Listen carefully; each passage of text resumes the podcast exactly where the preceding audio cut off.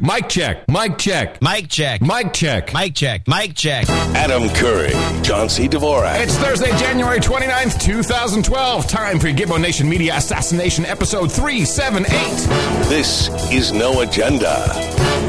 Back from the island of Drone Air and on solid ground in the capital of the Drone Star State here at Camp Mofo in the morning, everybody. I'm Adam Curry.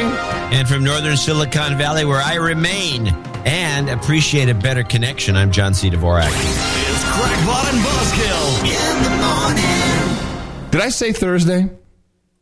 I'm sorry. I meant to say Sunday. You might have. You, you can't, you've done that before. I have done that. I meant to say Sunday. Always Thursday in Texas. Yeah, that's right. It's all, it's always the day before the weekend here in Tejas. It's good to be back, though, man. It, it was nice being there, but it's good to be back. Well, congratulations on your engagement. Well, thank you so much. Uh, you you didn't say this when I told you. It's funny, interesting. You, Well, it's because I didn't get the note. I was. I thought it might have been a. a you may have been trying to to, to uh, punk me. yeah, right. Uh, yeah, I'm trying to punk you. I don't know. Gets me off guard. And then I finally got the note that supposedly was sent to me. It came like two days ago, yeah, and then uh, with some photos. yeah. Are you gonna Yeah. come? Are you gonna come uh, for the wedding? When? when? What, what, what? This is not. That's not a great answer to my great question. I mean, when?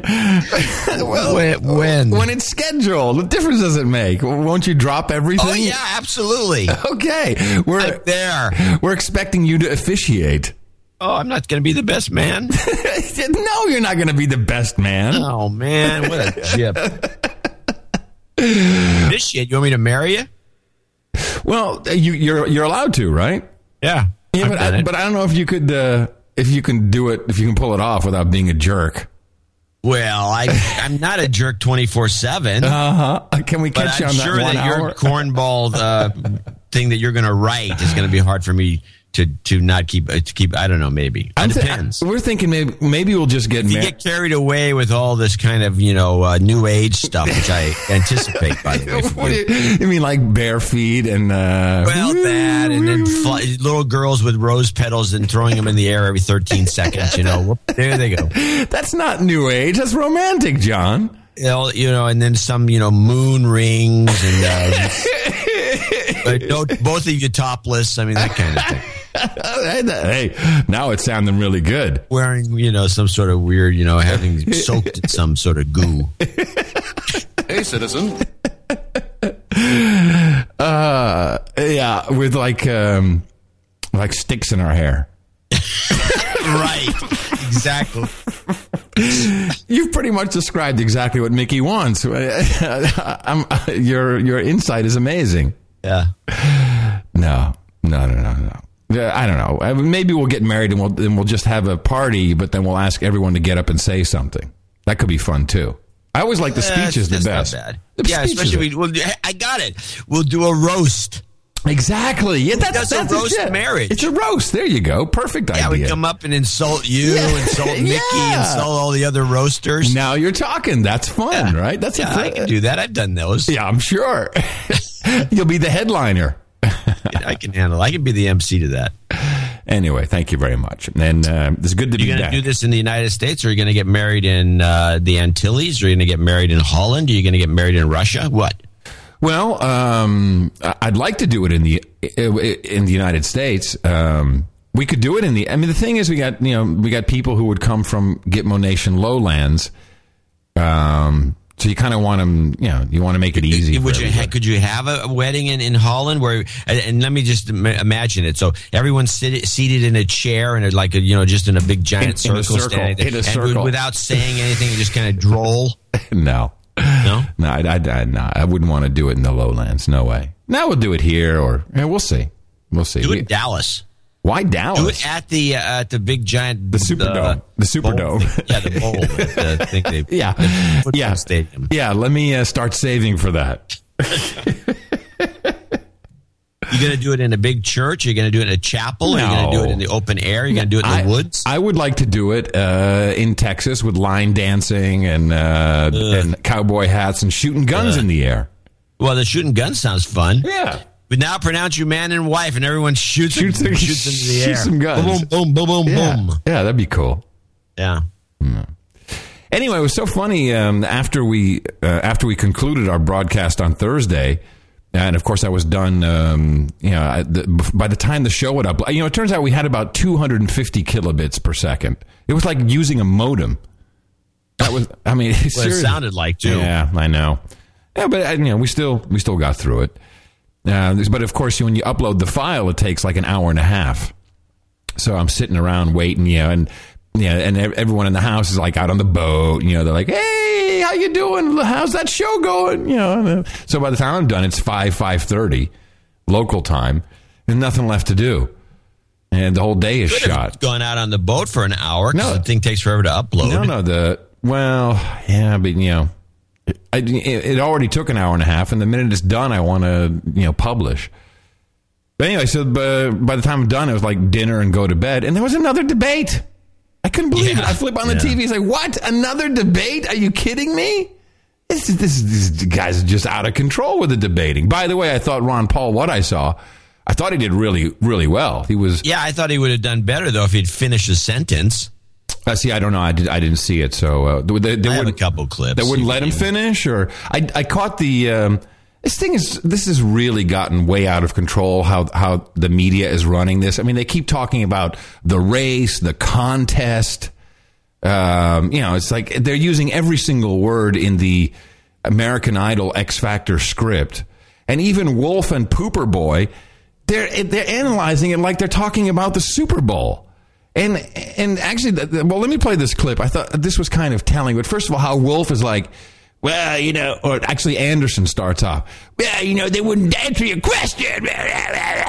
who stood as ground Wolf Blitzer in the exchange with Newt Gingrich. Um, you went really back and forth on the appropriateness of a question. I just want to show that exchange to our viewers.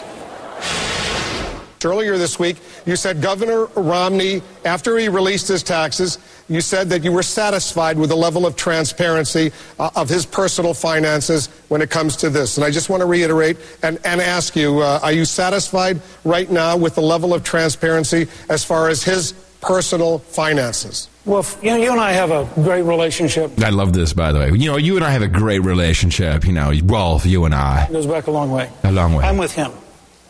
This is a nonsense question. Now, the, the, what I find it problematic here is Ron Paul should be the one slamming the media, but Gingrich seems to be getting all of that, uh, all of that juice, which is good, actually. I mean, he's right. You know, people. Well, I think a lot of it is to distract from Ron. You know, they do. They've taken Ron Paul, and instead of fighting it, they've like you know. Uh, Ron Paul him. say something, and Gingrich says, "I agree Yeah, with him," he's and then right. they go on and say Yeah. blah blah blah. Yeah. Well, listen to the so they this the first a little bit of the exchange, and then but listen to Pooper and Blitzer wrapping it up. It's it's it's it's literally like they're at a football game. Woo! Newt, Newt, Newt, Newt, Newt, Look, how about Newt. how about if the four of us agree for the rest of the evening, we'll I- actually talk about Mr. issues that relate to Mr. governing Sp- America. Mr. Speaker, you made an issue of this this week when you said that he lives in a world of Swiss bank and Cayman Island bank accounts. I didn't say that. You did. I did, and I'm perfectly happy to say that on an interview on some TV show. But this is a national debate where you have a chance to get the four of us to talk about a whole range of things. but of if issues. you make a serious accusation You're, you're, you're talking to Wolf Blitzer here, man. You know, I brought Anthony Weiner down, Newt. I can do this to you, man. against Governor I- I Romney simply like that, suggested- you need to explain that. Hmm. you want to try again? I mean, what, Wouldn't it, wouldn't it be nice if, if people didn't make accusations somewhere else that they weren't, weren't willing to defend here? All right, let's tell the Romney uh, guys to. He's got now no ad libbing with Mitt here. Shut up, Mitt. You're you're making it worse for yourself. Now back to Pooper. Uh, a really interesting exchange, and, Oh, and I yes. think it contributed to the idea that a lot of people felt Newt Gingrich was, was somewhat flat tonight. Flat. What, is, what does that even mean? He was somewhat flat. I guess you know he was. They were always talking about it being in a you know wearing a brassiere or something. I think that finally he's lost some weight. You know, uh, he was the one who raised that issue. His training bra. The Cayman Islands, the Swiss bank accounts. He made a very serious allegation against Serious. Mitt Romney. I thought it would be a, a good Appropriate. opportunity for Yes. him to What kind clarify. of a, what kind of a wait wait wait what kind of a serious, Serious accusation, allegation. is saying like to you? Nothing. I say, Nothing. Oh, you're living in, in a rich part of Austin, and you're uh, you're got a Cayman Island bank. What kind of an accusation? How is that a serious accusation? You just it's just a minor commentary Yeah, to well, me. I this- don't know how this- serious. it's like, not. It's not You're like he's like a, a pedophile. I don't know about the whole flat thing, though. You know, he didn't have his training bra on uh, tonight, Anderson. Well, yes, indeed. Now, by the way, if you said that to me, that would just be an outright lie. Lane, what he meant by that, and uh, he didn't want to talk about it. And then when I finally pressed him on it and, and he backed down, he responded. Yeah, I pressed him on it. He backed down because I'm Wolf effing Blitzer, bitches. There have been a number of allegations, obviously, made on the campaign trail. Yeah, allegations, allegations. It's just like, you know, uh, why don't they just do trying the, to spice it Why up. don't they just do it right and hire Ryan Seacrest? He would be so much more fun. How come? Uh, th- that's What? Huh? Actually, I think Ryan Seacrest, would- Seacrest, Crest, Yeah, he would be great. he would be. Yeah, I think he would. To be honest about it, as Yeah. silly as it sounds, I think he'd be great because he John. would not be. He would not be involved because he doesn't have really a political agenda that I can tell. No. and I think he'd be more personable, and I think he could. I think he's. It's as silly as it sounds. I think he'd be better. As a television producer, and you and I, of course, uh, head up the uh, Dvorak Curry consulting team. Uh, I think we- we're onto something here. This this would be a very very And I think it would idea. pack him in. Yeah, Nobody I, wants to see Wolf Blitzer. no, we These want guys have got to. They might as well face the reality. I mean, it, we, Fox has been indicating this for years. And when they have Guilfoyle with their legs Yeah. over on the le- on the show, and they have and they they they they they're getting closer to the. I mean, Megyn Kelly's a good example. They're getting closer to just saying, "Let's screw it." We're a show business uh, company. Let's just put in, you know, high end, not Wolf, Blitzer, but let's put in Ryan Seacrest. I mean, somebody that's a high end moderator and put him in and, and bring in the audience. It would Yes. probably do the public a favor. And about halfway through, we're going to take a break right now. Here's Ryan Seacrest. All right, everybody, we're going to take a break here on the GOP X Factor Idol. And here's Kelly Clarkson. And just do a song. Just have a just you just have her do a great song. It'll be rocking it out. You know, it'll be fun. But no. no, yeah, it wasn't suggested. But is- yeah, this it'd be better. We really Or I think it'd be better to just do a variety show, you so you'd have the guy, you know, spinning dishes. Yeah. You know, running back and forth. The dogs jumping backwards. You know, that kind of- Exactly. Exactly. and you just run them in and out of there. Ah, but no, no, no, no, no, no. Do we get to produce it? No. Ken Ehrlich, whoever is doing that, you know, that guy.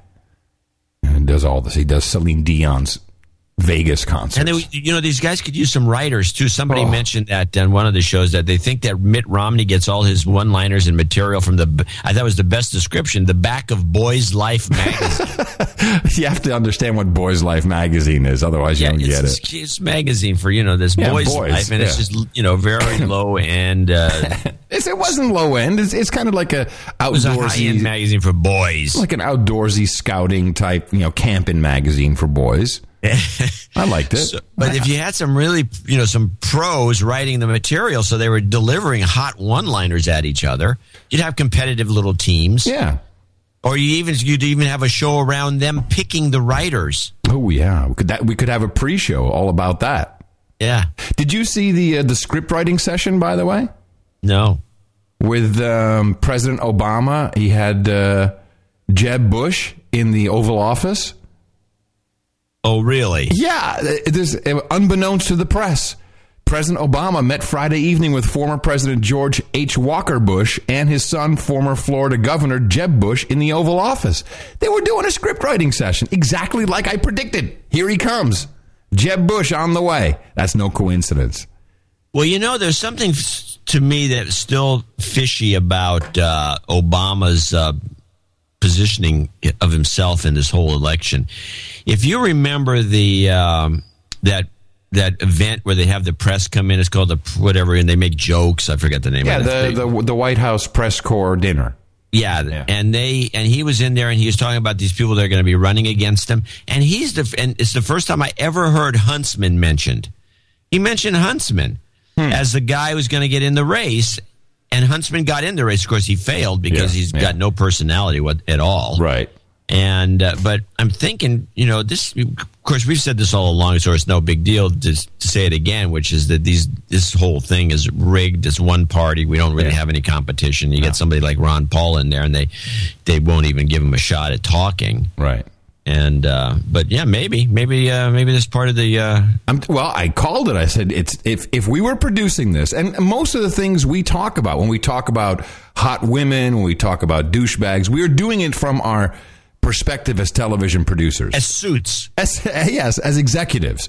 Yeah, and suits. it's, it's interesting because I was watching uh, another scripted production. This was uh, Lucifer. Uh, now we all know Lucifer, of course, is my pet pet name for uh, Secretary of State Hillary Clinton.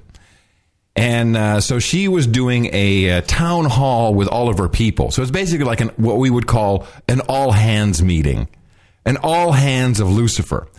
And it, it was kind of difficult to comprehend because she had, I guess every team has a letter. So you have like the M team and the J team and the E team. Let's get the E team together with the J team. We can talk strategies. Well, e- even better at, cer- at certain points in this speech, she talks about you know not just the J team, but the J family. You know, it's like she's. I have to say, she's she she would be perfect running HP or something like that. You know, this is exactly what those companies like. It's exactly what you know what the, the yeah, no, the I, I think investors Hillary would like be a to great hear. CEO for one of these companies. Yeah. So I kind of got onto this because the, I was trying to find a video of her. Because also apparently on Thursday she mentioned to her people, which is not in this in this video that I looked at, but this according to an AP news report. You know that she uh, she says, well, you know, I'm. Uh, after 20 years, it'll be 20 years. I've been on the high wire of American politics and all the challenges that come with it. So it's probably a good idea to find out just how tired I am, is what she said. But then at the end, she says, uh, uh, by the way, uh, you know, the, everyone says they'll they're going to drop out of politics, but you know, you, you never know that you can never leave the job. So you know, she kind of like left it open, like she she might come back or whatever. So anyway, so I'm watching this uh, at state.gov. I'm watching this video, and her producer comes out, and just to show you how scripted these things are, you know, what does the producer do before you start the show? What does the producer do? Oh, be, oh, it depends on on how elaborate the show is, but the producer might be before you start the show. The producer may warm up the audience. Right. And, he, and, and of course, the audience is filled with shills because we're going to do a question and answer session. So uh, he's got to make sure that the audience uh, behaves properly. Everyone, and welcome to the Secretary of State's uh, town hall meeting. Just one brief uh, technical reminder: they, uh, this uh, Now, first of all, it's a technical reminder. So, you know, this is all about the, the broadcast. We're getting ready. Get ready, everybody. Places, please. session is being broadcast not only on the State Department's internal closed circuit system, BNet, but BNet? BNet? Really? BNet? All right. it also is being broadcast by a number of uh, networks. So please always be diplomatic in your uh, in your questions and in your uh, performance. Oh, okay. Please be diplomatic in your questions and your performance. Now, doesn't that mean that they're acting? Yeah, well, this is like the, I'm surprised they didn't. One of the other things these guys will occasionally do is come out and and and and coach the audience for B roll. yeah, yeah. Oh, I saw that by the way at the uh, at the very end of the debate because I only caught like the last twenty minutes. There was a producer on the side, literally on stage, off to the side with the script in one hand, making everybody clap. You know, he's clapping his script against his hand, trying to rile everybody up. Like, right, "Oh." for, for B roll. Yeah, for B. Well, it was all, it was the end of the show. Anyway, so uh, this is a performance, so we've got to have questions that are all scripted and everything is all set up, obviously, because you can't you know you can't go punking uh, Lucifer. That would be no good. And uh, well, there's two little ditties I found in her speech, which is all about the quadrennial review of the State Department, which means we're doing great. Revenues are up. we're doing fantastic. Um, and uh, here's the uh, here's the first here's the first thing uh, that I found. you know, it no longer makes sense in a world of constrained resources in countries to have separate warehouses for State Department and AID. We need efficiencies. We need economies of scale, and we're working through all of that. Uh, Pat Kennedy and his great M team is really uh, helping. And as promised, we launched a foreign assistance dashboard. Woo Woo! Woo! The M team launched the dashboard. Now, This is your pet peeve, this dashboard idea. well, listen to the dashboard. at www.foreignassistance.gov. Now, please enter that into your browsers right now. www.foreignassistance.gov. And tell me what you see on the dashboard. Tell me what you see on the dashboard. Do you have it, John? Did you see it on the dashboard? Making sure I'm, I'm getting you there. see it on the dashboard? Uh, we have a dashboard. Ooh, I'm there's, it says foreign assistance. Oh, dot gov. I got dot com. no, dot gov. Dot gov. Quite weird. It's got some Yeah. What do you see on foreignassistance.gov? Come on. What do you see? blue-eyed babe. What do you see? says it's. I must have it. No, go ahead, read it because that's what I got too. What server not found? Yes, exactly. Hey, citizen. They don't even. It's not even. There's no server at it yet. It doesn't exist. She's promoting it, and the great M team who set it up, it doesn't work. Maybe it's got a dash or something. She didn't No, notice. no. Have you tried other alternatives? Here. Come on. Okay, Come wait a minute. Hold on a second. I don't believe this. If you do a whois, it says it's active. w. I'll try the dash. Dot foreign Here it dash assistance No. dot gov. It comes up in a Google search. If you go foreign assistance, foreign uh, space assistance space gov, and you hit Google, it comes up foreign assistance dot gov a website by sector, by data, and this and that, and it's still dead. So this has been alive. It's dead now, baby. Because I guess the dashboard wasn't performing right or something. Well, I'm kidding. No, It's not only up there, but it shows it as with a bunch of subheads, which is weird for Google when they have all the sub, like data by sector, country, offices. So I hit any of these, and they're all dead. FAQ, FAQ. Here's the FAQ. Nothing. Well, this is the, our government at work. Wait, do you have? uh Is it cached? Can we get a cached version of it? Uh, no, it does not indicate a Oh, cache. cache. Yeah, I, I, got don't a- see a cache. I got a cache. I got a cache. got a cache. I got a cache. Well, hit the cash. Okay, well, it's really broken the cash. Uh, we've got uh, what's coming, where's the money going. This is a great dashboard. FAQs. So, uh, oops, Google Chrome could not find foreignassistance.gov. Anyway, very interesting to find out exactly what this dashboard does. How much money do you think the State Department uh, spe- Eight million dollars. how much do you think it spends of our total uh, annual budget of all the money that we spend in uh, these United States of Gitmo Nation?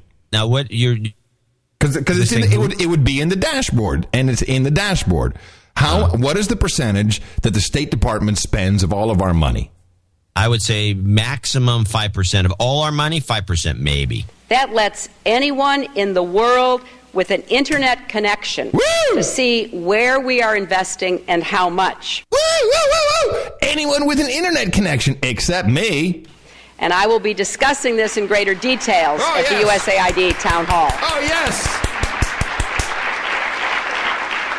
It's also nice to be able to refer our own uh, uh, inquiries that still people think we spend, you know, 20% of the U.S. government's budget on development to uh, tell them to go to the foreignassistance.gov and actually uh, get a little evidence based uh, reality going. uh, third, Sounded to me like it was twenty percent. So what she kind of said, Isn't that what she said? well, yeah, that's what she said. That's what she said. And get a By the little- way, the USAID site, which is the one, usaid.gov, I think is, and there's supposed to be something about the dashboard on here, but I'm not seeing it according to Google. Oh, here it is. Foreign Assistance Dashboard. Here it is under Where We Work. The Foreign Assistance Dashboard provides a view of U.S. government foreign assistance funds and enables users to examine, research, and track investments. So I click. Yep. Goes right to foreignassistance.gov, server not found. Let me try it on uh, Firefox. That seems like an unlikely coincidence that while we're doing the show, it's down and it's not down a lot. Yeah, it's been down since this morning. I've been watching. I I only saw Maybe they don't work on Sunday. And if you ping it, there's no server at the other end. Oh, wait a minute. I get this is interesting. There's another link. There's two links on the same uh, Ooh. JPEG GIF, and I have a uh, one of the dashboards, USAID regions and countries map. And, but it's under the, the, actually the URL is usaid.gov slash locations, and this is the I think the dashboard. That, see how much money we give to Canada. Why? Why are you so interested in Canada? Eh, France, Spain. But this is not. The, this is not. I want the dashboard that that Lucifer said I could reach from anywhere in the world with an internet connection. Well, she's wrong. She said it quite clearly. I'm very upset. So right. USAID assistance to Brazil has gone down. Yeah. All right. Now I have a question for you, John. Yes. Okay. So a question was posed uh, uh, from one of the uh, actors, um, and a very good performance. Lucifer starts to answer. I'm going to pause the clip, and you're going to tell me what the question was. Okay? Uh, okay. It was a good question, as you can tell. Very good question. I, I remember the first time um, I did a uh, a town hall, and I, I think I, I was I was asked about uh, this. Uh, I hope you agree. We've made progress. Um, we continue to make progress. We know how important this is for all of you. Uh, as I recall, it seems so long ago, but you know, three years or so ago, we we really didn't. We really were not in the 21st century. Let me put it that way. okay. What was the question? Um, how are you doing on your uh, on your uh, getting yourself to look a little more uh, attractive? no, it was not about her hair or her couture. That's what it sounds like. She says, you know, she's finally in the 21st century. She took the, what could possibly mean that she has to be in the 21st century? The entire State Department of the United States of Gitmo Nation. uh, do they? Uh, does it have to do with laptop computers? Close? Yes, you're getting The there. iPhone or the iPad? You're getting very, very close. Ooh, you're getting so warm. Like, go finish it. But under you know great leadership from Pat and our team, That's the M team again, who did that great website. uh, we have made progress. So Are you sure you don't want to try again, John? We have made progress. Uh, One more guess. Brain implants. today, I'm happy to announce I'll give you one more shot. Uh, Remember, this is a hu- how- universal health care for lesbians. Hey, citizen. Uh, no, I'm sorry. But she thinks your answer's funny. we really do read the sounding board. No, it's from the sounding board. So this is a complaint that came in from the sounding board, which is on the intranet that the M team put together with the J family. Come on, what does every corporation always bitch about? what? Uh, that Google Chrome will be, will be deployed worldwide on February 14th. Everyone was bitching that they wanted Google Chrome as their browser. No, they weren't. Yes, they were. It's on the sounding board, but it gets worse. What do you think they're using? Uh, Explorer Which version? six. Close.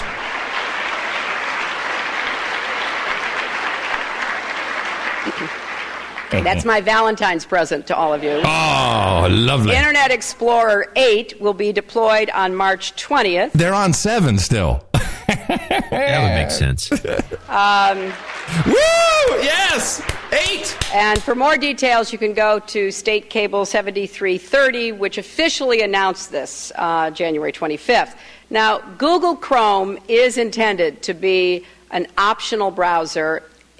It may not work with all the department internet sites or applications, Or foreignassistance.gov. but we believe it will greatly improve the accessibility and performance with external sites. Internet Explorer 8 has been tested with department enterprise applications. It's hmm. precisely this kind of quality control testing that delays the deployment of newer versions of, of Explorer. Uh, Pat's informed me that it's the assessment of our uh, incredible crack information uh, systems team Did she just say they're on crack? uh, that will skip Internet Explorer 9 completely Woo! and deploy Internet Explorer 10 Yes. on or before February of next Yes. year. So Yes. we're moving, moving, moving. and Moving, we, moving, uh, moving, moving, appreciate moving, The, the moving, constant moving, prodding, moving. prodding, prodding, that Prodding, we prodding, get, prodding. uh, from the sounding whip it, board. whip it, whip it. Awesome. This, of course, is the entire reason why Vive- no, uh, Aneesh Chopra had to resign. No, Vivek Kundra. No, Aneesh Chopra just resigned. Oh, he did. How did I miss that? Yes. President Obama says in his statement as the federal government's first chief technology officer, Aneesh Chopra did groundbreaking work to bring our government into the 21st century. In other words, he couldn't keep the Microsoft contract. Google won out. They got Chrome deployed. He's out of there. That's interesting. No, it's uh, very logical. Yeah, well, he is a something of a yeah. That could be. It could be. I think it's completely related. This is this is you always don't think what it's it's because about. he's a bonehead. Well, yeah, and because he's a total dick. Yeah, obviously. Douchebag. And he's a nincompoop. But I'm pretty sure that you know When it's did like that happen? I missed that. So now, I'm, now I'm annoyed. that happened. Uh, let me see when the statement came out. Uh, 27th, so Friday. Leaving the White House, likely Thursday? to run for. uh, He's going to run for something in Virginia. No, I don't. Yeah. I don't have that. I don't. Ha- I only. I only have the president's statement. Likely to run for Virginia lieutenant governor. Ugh. Here's what he I did. hope the people of Virginia have more brains and put that guy in office. Well, uh, all half the people in Virginia worked for him, so it's like you know he just threatened them. Aneesh found countless ways to engage the American people using technology, from electronic health records for veterans to expanding access to broadband for rural communities. So, do you think it's possible that the website we can't hit is his uh, throwing a wrench in the works with one of his buddies? sure. He's like, Hey, you, you fired me. I'm done. pull okay. the plug. Hey, bye. Yeah, I'm pulling And the plug. yeah. Pull the plug on these sites. Yeah, yeah, possibly. A lot of guys do that. Oh yeah, It's not unusual, by the way. change, for, yeah, change all the root passwords yeah, on your way out. Sure. very easy to do, and people do it all the time. It's one of the least talked about subjects in uh, in business. What um, along those same lines, uh, the the Gitmo Nation Lowlands government held a competition uh, to design an app.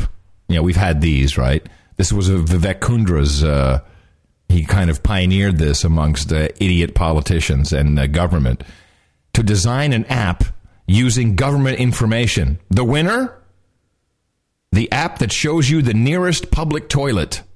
Yeah, I know. He talked about that, that how important that would be, or how cool it would be. He would say. But this actually won the Dutch National Prize.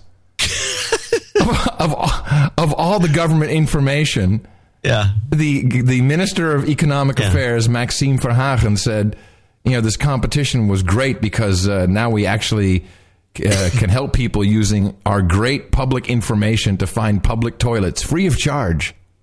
yeah. What a deal! It's unbelievable. It's a crap. It's crap. It's crap standing. so uh, let's thank a few of our executive producers before we uh, continue. Before we get further into the abyss.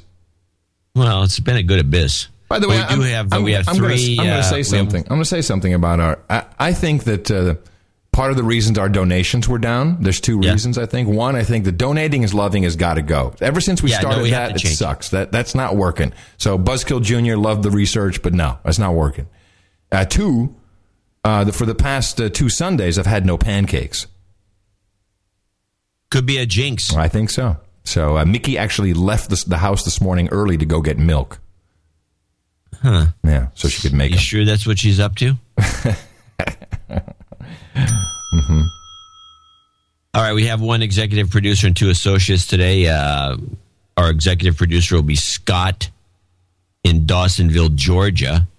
Been a long time boner, but I do have my original edition challenge coin, and I'm donating drunk. Yeah, very good. Excellent. He says, Tell Adam the USS Enterprise getting involved in Iran is not a coincidence. I was stationed on the Big E in the late 80s as chief machinery operator in engine room number one. Wow, cool. John may remember when it was stationed in Alameda. I do. Mhm. This is In the U- Operation this the Praying U- Mantis, it was a huge. The USS nice- Enterprise. Yeah, it's a yeah, big, it is a. big. It, by the way, the Enterprise it was stationed in Alameda for a long time. I think it was even stationed when I was working for the government. I got to check it out. But from a distance, it is really one of the coolest looking uh, aircraft carriers. It's got some high tech look to it, even though it's pretty old. In Operation Praying Mantis, we essentially sunk the entire Iranian Navy at that time. Just do a web search on Operation Praying Mantis USS Enterprise. There'll be plenty of hits. Please de-douche me, and I'll get my knighthood when John upgrades to his general class ham license, and Adam at least gets his tech. You've been de-douched. Wow, sounds like a challenge to me, Johnny boy. Challenge. He's got a challenge coin, uh, and then uh, two, uh, and he'll get this executive producership for the most amount over two hundred dollars. Uh, Michael Klink in Oak Park, Illinois, two thirty three thirty three. Citizen John and Citizen Adam, ITM to you both. Can I get a little karma? Can you play the No Agenda national anthem? It's been months since you've played it. Congratulations to Adam and Miss Mickey, and finally a shout out to my good friend IT Ninja, Citizen Clink. Hey, citizen. Okay, so let's give him some karma, and we'll do the Gitmo Nation anthem. It's true we haven't done Well, that do in the a long Gitmo time. Nation anthem at the end of the show. Why don't we do it now? What difference does it make? Well, okay. Well, let me read the last Todd Simmons donation first. so we All right. Well, fir- first, let me give him some karma. He, he deserves the karma he asked for. You've got karma. And then Sir Todd Simmons Simons in Eight Mile Plains, Queensland, uh, gave us two hundred dollars with a congratulatory note to Adam and Mickey for their upcoming New Age wedding. it doesn't. Does it say new age? It doesn't say new age wedding. You horrible man. Ladies and gentlemen, please rise for your Gitmo Nation national anthem. You may sing along if you want, John. In the morning, Gitmo Nation, we are all charged up to bleed. Human resources and servants in all lands and all ships at sea. From the east to west, down under to the lowlands and beyond. Hey, citizen. We are happy and distracted slaves in our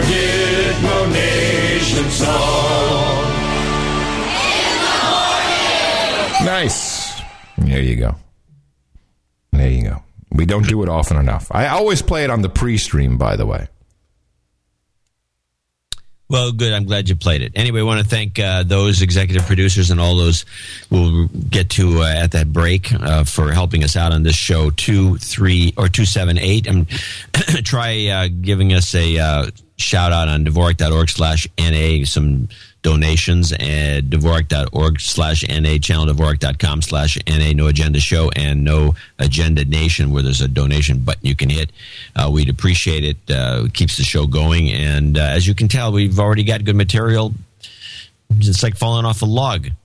We're great. what do you mean? It's like Help fa- us. falling off a log. Dvorak.org slash N-A. No, it is the value for value model. If you like what you hear, then consider taking some of the money you would spend on entertainment anywhere else and uh, giving that to us so we can continue to bring you this uh, top notch quality entertainment. A couple of PR initiatives that are taking place that also are of mention here. Sir Yaz has started something called noagendahost.com, a hosting uh, company, and it's already up.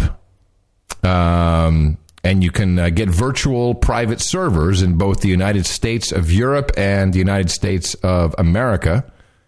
Uh, he'll be uh, sending us uh, half of the revenue, who says. Uh, looks like you can get uh, a server for $11.11 a month. He's got a lot of 1111s and 33s on the website. So, okay. You know, we, we, we obviously can't endorse uh, I- initiatives like this, but uh, this is an open source program. You can take our our name, our logo, our programming, whatever you want to do, and do whatever you want to do with it. And uh, if you can make some money Yeah, out of it, repost great. it, please. Yeah, that would be great. In fact, you should. Why don't you get uh, one of those servers and uh, create mirrors? And uh, but it's always nice if someone wants to send us some money from their hard labor. Uh, hey, citizens Adam and John. Uh, Citizen Robert says uh, he has registered HeyCitizen.com. Hey, citizen. And is forwarding now to uh, noagendashow.com, which is great. That's a good one. Yes. Also, ObamaDerangementSyndrome.com. It's catchy. Well, we'll see if we can uh, remember it. And, oh, yes, Tim. yes. Tim comes through with DroneLicense.com. there you go. Drone license. You cannot fly a drone without your drone license. So uh, that now, of course, is also forwarding to our noagendashow.com website. I'm not quite sure what this one is supposed to mean. Uh, we have dealboner.com. Do you understand what, what that would be? Dealboner.com? No. No. Well, it's forwarding to our website. That's nice. And uh, and this one I have to say, uh, Sir uh, Sir Jimmy, Sir James from FreeHollowBooks.com has registered and is forwarding to us theotherobama.com, which uh, apparently there's proof now. we have, uh, and we'll get to that later. There's proof there are two Obamas. I'm telling you that we were, we were, you called this, you called this, and I'm the crackpot, but you called that there are two Obamas. Well, there's nothing crackpot about it. It wasn't a crackpot idea. It was a obvi- uh, an observation. Well, the observation is if you look at the two pictures, and I had them in the show notes at 378.nashownotes.com, you'll see that when he was inaugurated, he was wearing a red tie, and the second inauguration of the other Obama is wearing a blue tie, which of course is a signal. Well, that could be the code. It's the code. It's the signal. So we have to be on the lookout. Is For it the tie color. red tie Obama or blue tie Obama? And then we have to figure out which one is evil. Well, or yeah, there could be three Obamas for all we know. But Well, this, of course, is why people are getting killed because they found out about it. I'm telling you, this is there's something very suspicious here. All right, once again, uh, to uh, send us your uh, entertainment dollars to keep the program on the air. Dvorak.org slash N-A. And of course, you can always do something extremely important, which is to go out there and propagate our formula. Our formula is this. We go out, we hit people in the mouth.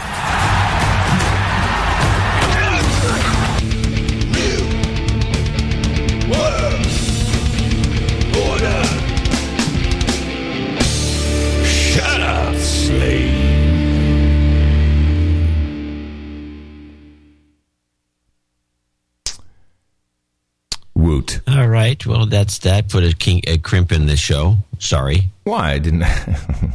okay, all right. So let's see what we got here. Um,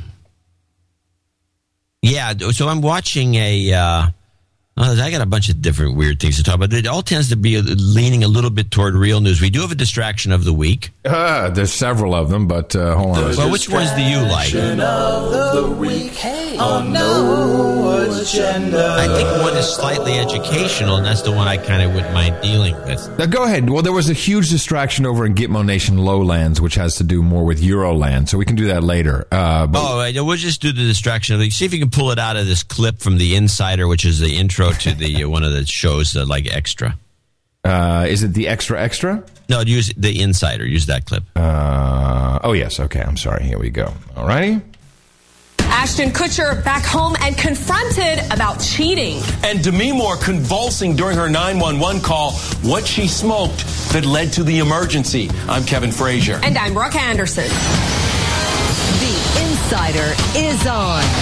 We need an ambulance here as soon as possible. She smoked. It's something, it's not marijuana. Demi's emergency after smoking a potentially dangerous substance. New clues from the just released frantic call for help. What does she take? Some form of and then she smoked something. I'm Matt Babel at the fire station where paramedics heard the full 911 call. Could she have been smoking something called spice? It can have some very severe side effects. To me, Demi, can you hear me? She's burning up. Plus, Ashton.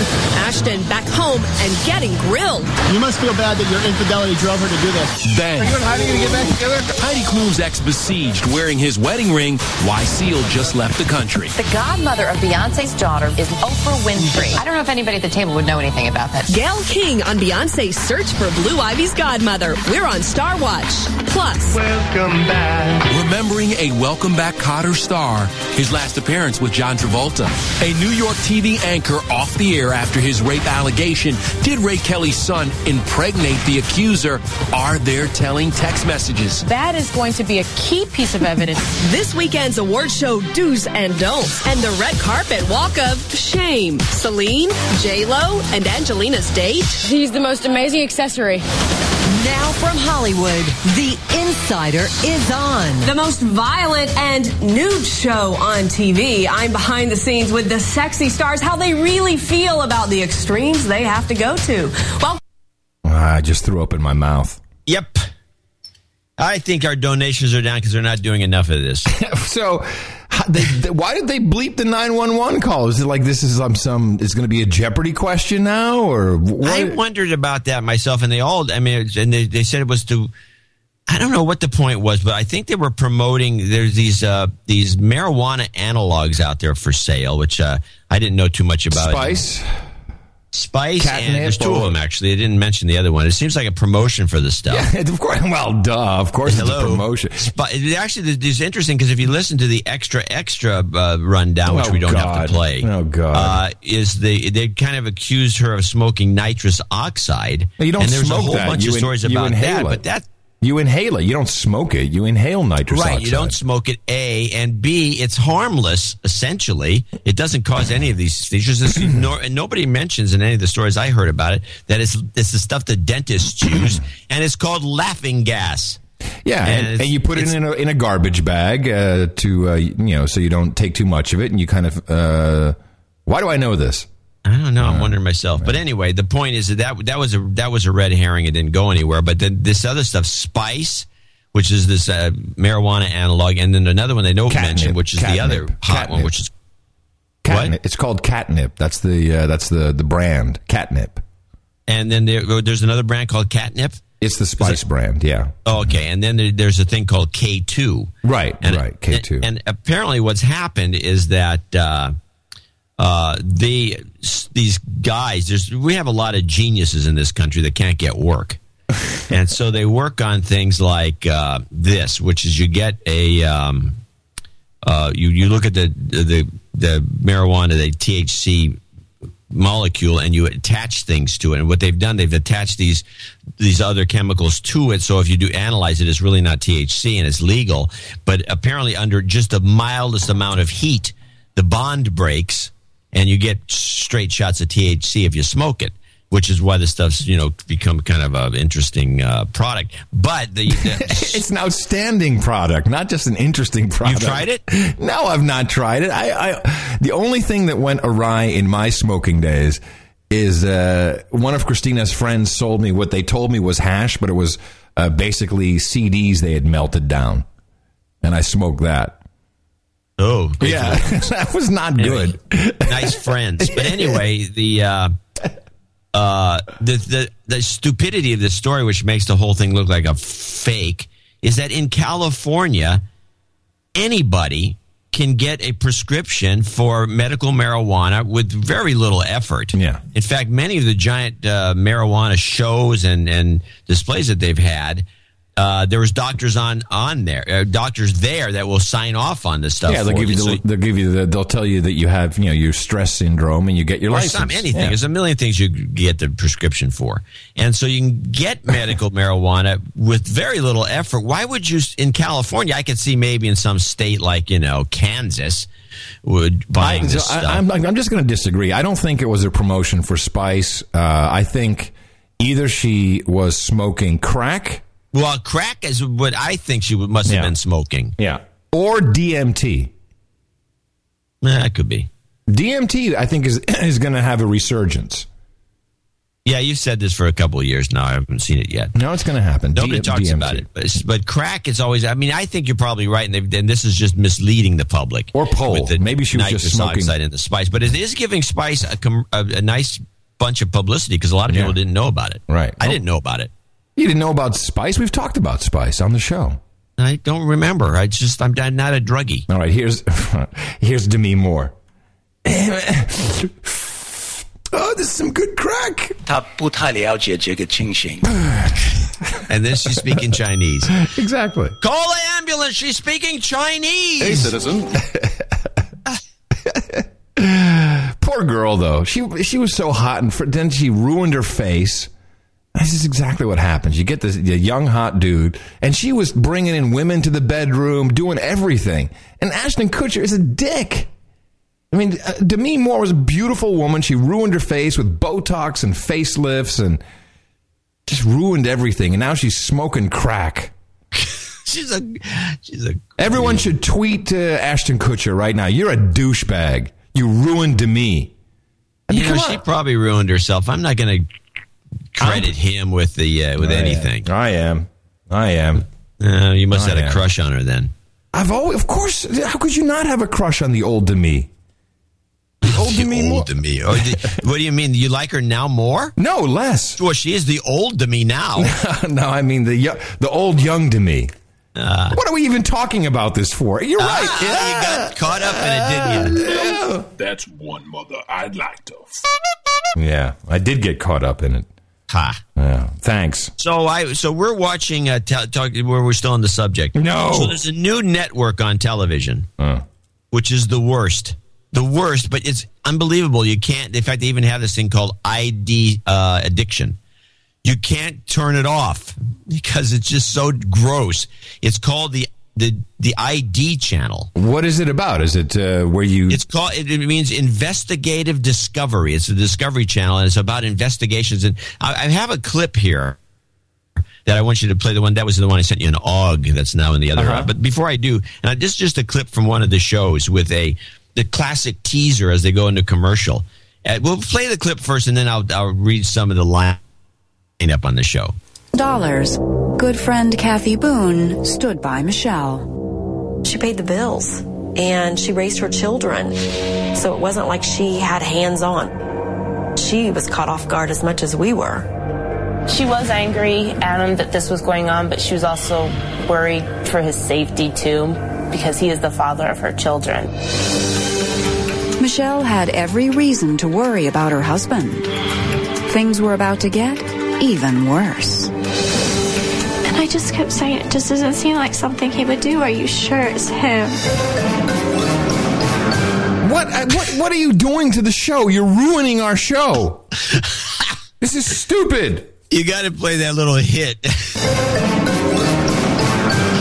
Yeah, I actually So- like that. So That- let me give you the rundown like. Yeah. of, the, of this new network that we're, you know, these networks have just deteriorated. They don't play their, we did this before. I'm going to do Yeah, this quiz why are you going to do this again? No, I'm not going to do the quiz. I'm just going to give you the rundown of this network. Who the fuck did I marry? Which is the the show that's on constantly, and it's all these women who are all homemakers that marry some guy who's a bank robber, he's a molester, and they find it out at the last minute. And and and of course, one guy marries a psycho chick, and it's just like these real short half hour shows. That's on most of the day, and then they follow that up with Scorned, Love Kills. A successful attorney lay dead in her bathtub, victim of an apparent drowning. it's it's. I married a mobster. Right. And, I, I know and the joke of it is, is that this is where true crime with Aphrodite Jones. This is like the Police Gazette. Mm-hmm. And guess what celebrity hostess who who who told Fox to screw themselves because she didn't want to show her legs ends up on this network? Paula Zahn. Really? She's got one of these. Paula she's got one of- Zahn? Paula Zahn's now on this network with I one have- of these shows. You know, uh, I worked with Paula Zahn. On the case with Paula Zahn. I worked with Paula Zahn uh, back in the 80s when she was on CBS. And she plays cello, which is probably one of the sexiest instruments for a woman to play. And I have an autographed picture, uh, personalized, uh, with her playing her cello. I mean, you, you know, you, you, you get my drift, right? It's like, oh, wow. She was hot. She was sexy. And now she's on the ID channel? On the case with Paula Zahn. Episode. episode coming up when a beautiful young graduate student is found stabbed to death. Detectives must determine if the murder was a crime of passion or a brutal attack by a violent intruder. All right, stop. You're killing me. Stop. Enough already. Let me get on to some real news here.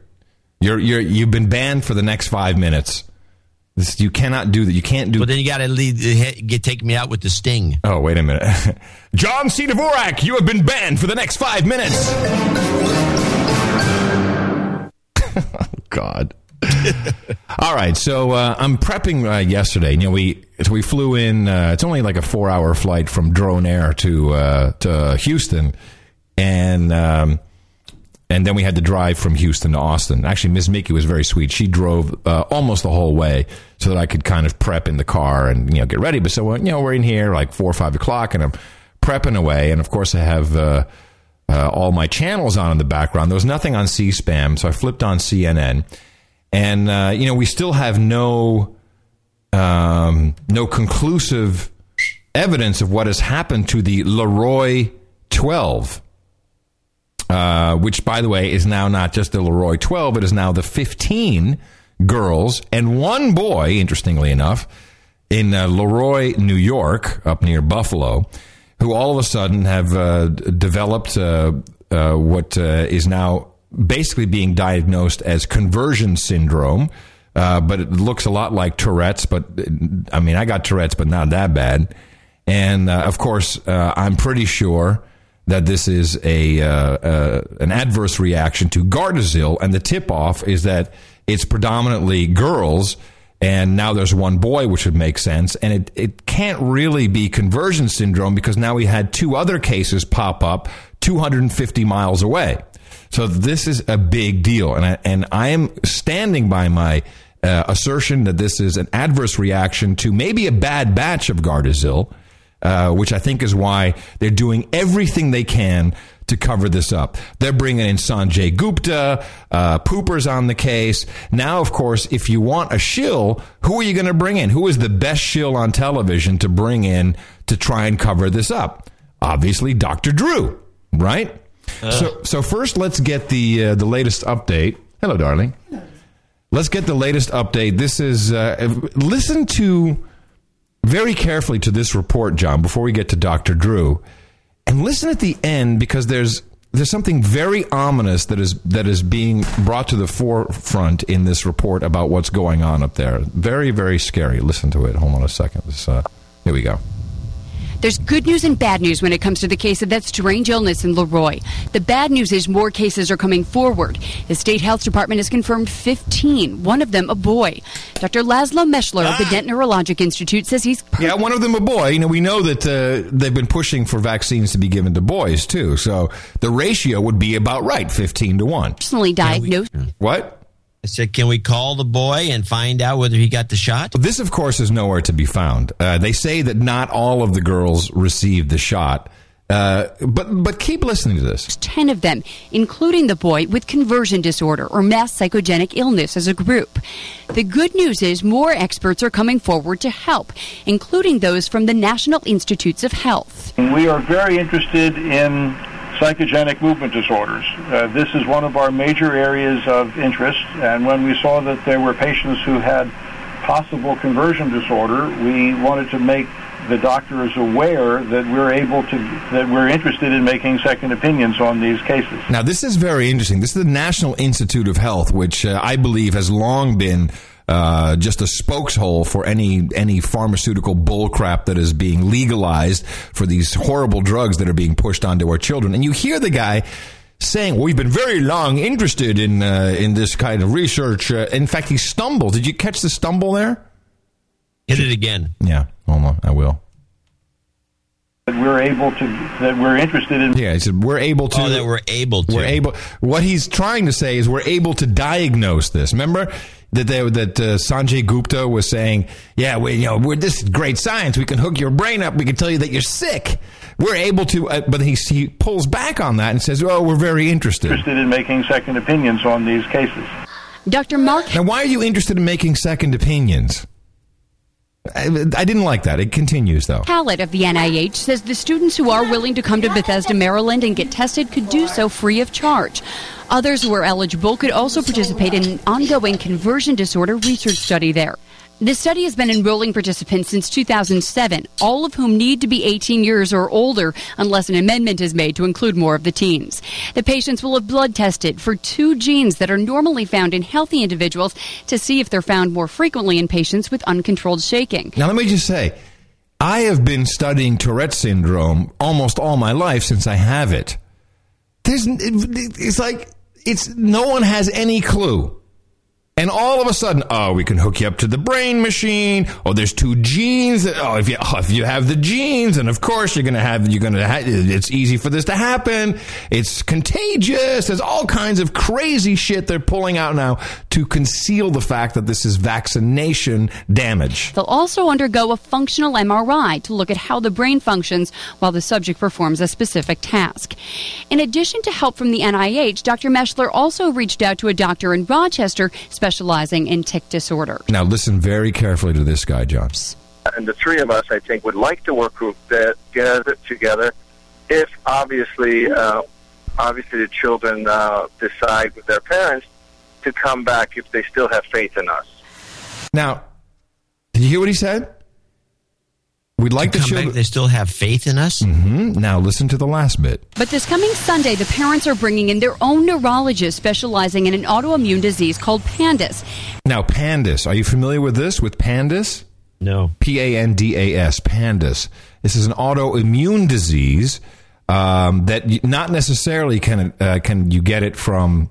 Uh, uh, from vaccinations, but it, it, when we're talking about autoimmune disease, you know, this is where you get into the adjuvants and all kinds of stuff that can cause this. Listen to what this guy says. And that's worrisome to Dr. Mechtler. But I have received phone calls about the potential that uh, there may be uh, um, that this may be a, uh significant uh, concern for the health of the girls. What does that mean? It means they're going to die. He says, no, the way I hear the report is the parents want to bring in uh, a separate guy, a third party investigating the pandas, and then the NIH guy comes back and says, well, this is not good. I, I fear for the health of these girls. What are they going to do? They're going to go up there and shoot them in the dead of night? What is going on here? Listen to that again. Neurologist specializing in an autoimmune disease called PANDAS. And that's worrisome to Dr. Mechtler. But I have received phone calls about the potential that uh, there may be uh, um, that this may be a, uh significant uh, concern for the health of the girls. I mean, you can you can hear it any way you want, but I hear it like the guy's threatening. Well, you're saying that it sounds like they're going to, huh? Yeah, you're making it sound like it's that, that somebody told clued him into some threat from these drug companies. That's what Just I think. cover up this mess. But we have a new player on the scene. A new player. I'm sure you missed this one. Erin Brockovich now on the scene. And for And those what's she to do? ah, let me play the report uh, that she, the interview she did with Dr. First, Drew. Erin, thank you so much for being here. I, I Thank really appreciate it. Now, but- and let me tell you first off the bat, I have to give you my opinion on Erin Brockovich. Well, you better ex- give background to the people that don't know Yes. who she is. Erin Brockovich, uh, people really, really only know her because of the award-winning uh, performance Julia Roberts gave um, about this uh, legal assistant who, uh, the way the story goes, found out about um, uh, Pacific Gas and Electric dumping, I think it was aluminum chromide. I can't remember exactly which chemical it was. It'll come up in this interview. Um, into the water and made all of the people of uh, the town of Hinkley very, very sick. They had uh, cancer, bloody noses, colon uh, pooping out, horrible things. And it turned into a, one of the landmark case in which, get this, $333 million was awarded to all of the uh, residents of Hinkley. And she has gone on. Uh, and by the way, this is not the story. If you do some research, uh, the story as portrayed by Julia Roberts is not exactly the entire story as it went down. But of course, no one really looks into the history of what really happened. They they look at the movie and like, wow, it was great. And Julia Roberts is sexy and hot. So it's Erin Brockovich who has a huge boob job. Um, you know, both her kids, by the way, are druggies. She's completely. She's she's. A, I'm going to tell you this. She's a terrorist. She goes out and she terrorizes any company. And, and I'm I'm okay with her terrorizing Merck and everything and trying to uh, to squeeze money out of them. But she does go uh, to any anywhere that there's any kind of something might be in the air. And what she does is she terrorizes these companies into basically paying people off. And that's what happened in the story of Hinkley as well. Uh, people got the money and they were paid off and they couldn't sue any further. Right? And did that summarize it more more or less? Well, more or less. Okay. So she shows up on the scene all of a sudden with Dr. Drew and listen very carefully because either she's in on it or she was tricked into being in on it. How did Thank you end you. up involved in this case? Well, um, back in December, I had been contacted by a couple of the community members in Le Roy, and one of them was a family member whose daughter had been affected. And I, like everybody else, you know, kind of watched this story unfold, and it kind of hit the media very, very quickly, and there was a sudden diagnosis. It seemed to sort of fade, then it sort of disappeared. It, it did. Did you have the same reaction I did? The diagnosis seemed um, didn't didn't feel right in your gut, and then it kind of closed the door on further investigation? Well, I think the first thing that Right. So that's our first clue right there. Yes, because we know that it's really Gardasil, but we're doing anything to cover it up because the pharmaceutical industry basically pays all of CNN's bills. It hit me in my gut was, well, you haven't necessarily ruled anything and everything in or out. It was just seemed to be a very quick diagnosis. And what happened very quickly after it got into the media was one of the family members, somebody put a note in their mailbox. Somebody put a note in the mailbox. How does this sound to you, John? Someone put a note in uh, anonymous note.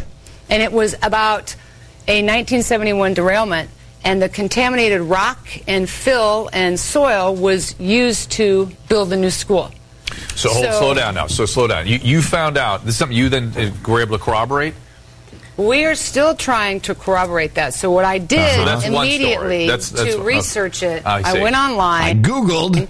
And lo and behold. Whoa, lo and behold. In 1971, 1970, actually, but okay. there was a very serious train derailment that caused one ton of cyanide to spill and 45,000 gallons of TCE. Okay, TC is trichloroethylene. Trichloroethylene. Is that the same thing that was in your story that became no, a movie? Hinkley was hexavalent chromium. There- Trichloroethylene is a well-known carcinogen. Yes. Can it also cause these sorts of neurological problems? I have read and been involved in cases that we have that She's not- I see where this is headed. Right. So, and uh, it's a it goes on and on. And uh, I have the clip in the show notes at 378.a This show is notes. bogus. Totally Because, I mean, bogus. if this was gonna, I mean, the logic is not there. I mean, it, this why why now? I mean, it's somebody because, uh, because she's an ambulance chaser.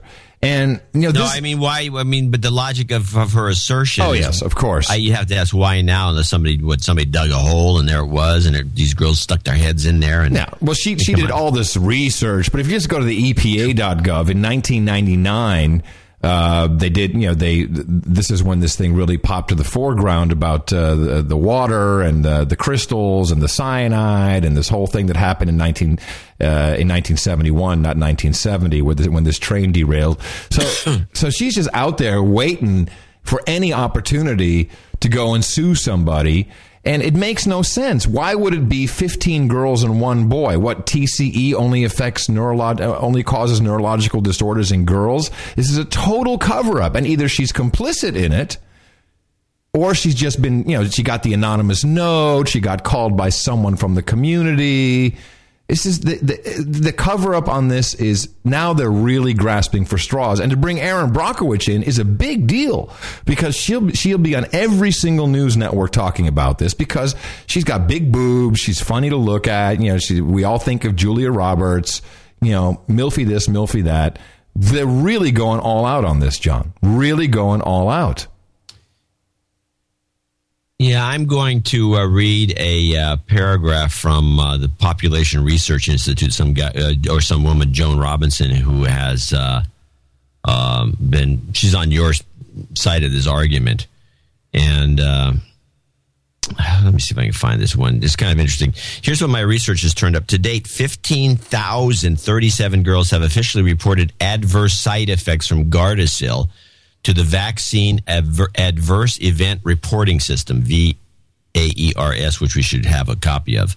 These adverse effects include Guillain Barre. Yeah, which which is which, well, Guillain Barre like paralyzes half of you. Yeah. Lupus, seizures, mm-hmm. which this sounds like paralysis, blood clots, bl- brain inflammation, and many others. The CDC acknowledges that there have been 44 reported deaths. So I mean, it's not like this is all new. No, it's Uh, not. But, why they continue with this is just beyond me. I mean, just I mean, they do. I think this is all part of the fact that they've got this uh, exemption from lawsuits that lets them do this. Right. This but- is our this is our government at work. This is the fault of the legislature. Yes, because the the you could you can't sue the uh, the pharmaceutical companies over bogus vaccines. You can't do it. And but that but that's beyond the point. You know, have you seen any Gardasil HPV commercials recently? No, they're being very very quiet because that is a bonanza for them. Rick Perry, that douchebag, mandated that stuff in Texas. And of course, Google is absolutely not helpful in trying to find out if there was any uh, mandatory vaccination program. Were there vaccination programs at the school? You just can't find any information about it. Either it's been Google washed, uh, which wouldn't surprise me, or it's just filled with so many other bogus links about Erin Brockovich that you just can't get through it anymore. You can't find the information. But I, this smells so much like a cover up. Well, it's going to be a good story for somebody, some writer out there. It's just it's sickening. Now let me show, just get off that. I'll just get off the topic for one second. Uh, but but closely related, a survey comes out now, and this all has to do with vaccines and adjuvants. That uh, microwave popcorn bag pollutants, which are the PFCs, which are not just in microwave popcorn, but that is a very smart uh, PR company who puts that in because that's the headline. But really, water resistant clothing, you know, all different kinds of plastics, that these uh, PFCs, uh, which are perfluorinated compounds, lower the immune response to vaccines in kids. So the headline is microwave popcorn bags make your kids less uh, less immune and vaccines don't work properly. Or is it a way to get adjuvants in? Because we have to boost that stuff up because kids are all using, you know, like popcorn.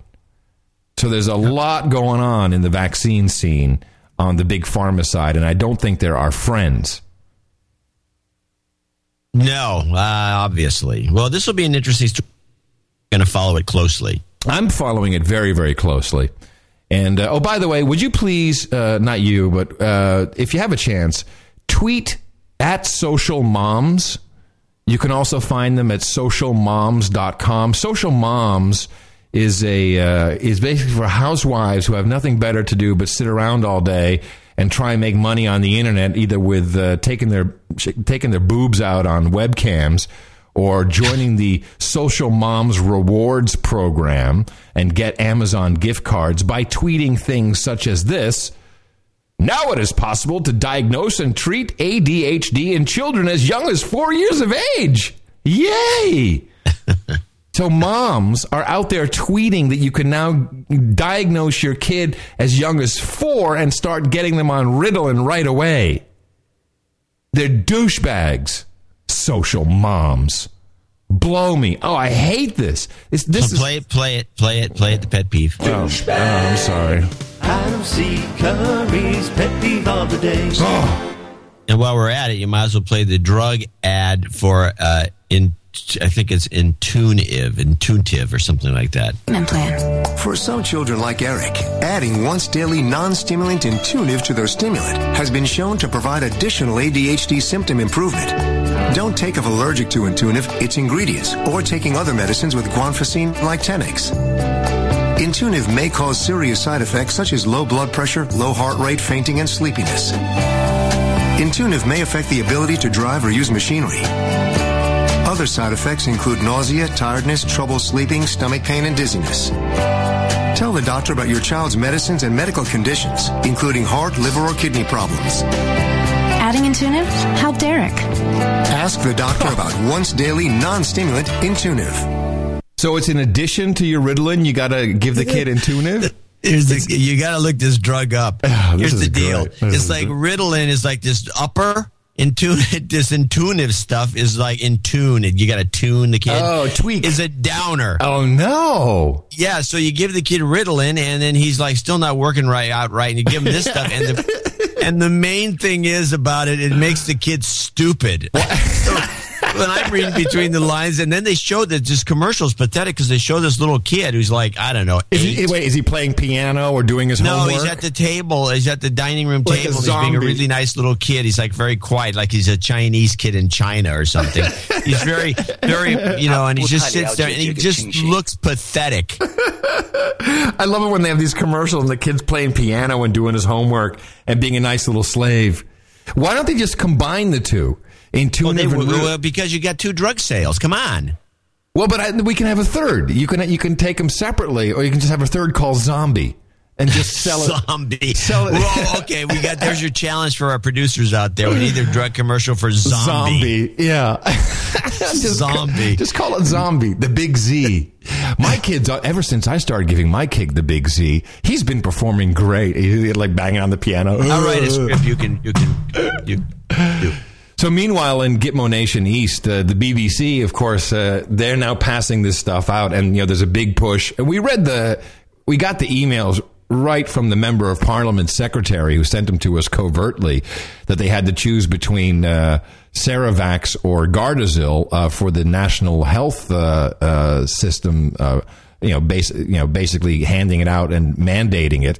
And remember that actress that they they uh, they had the actress do the um, documentary.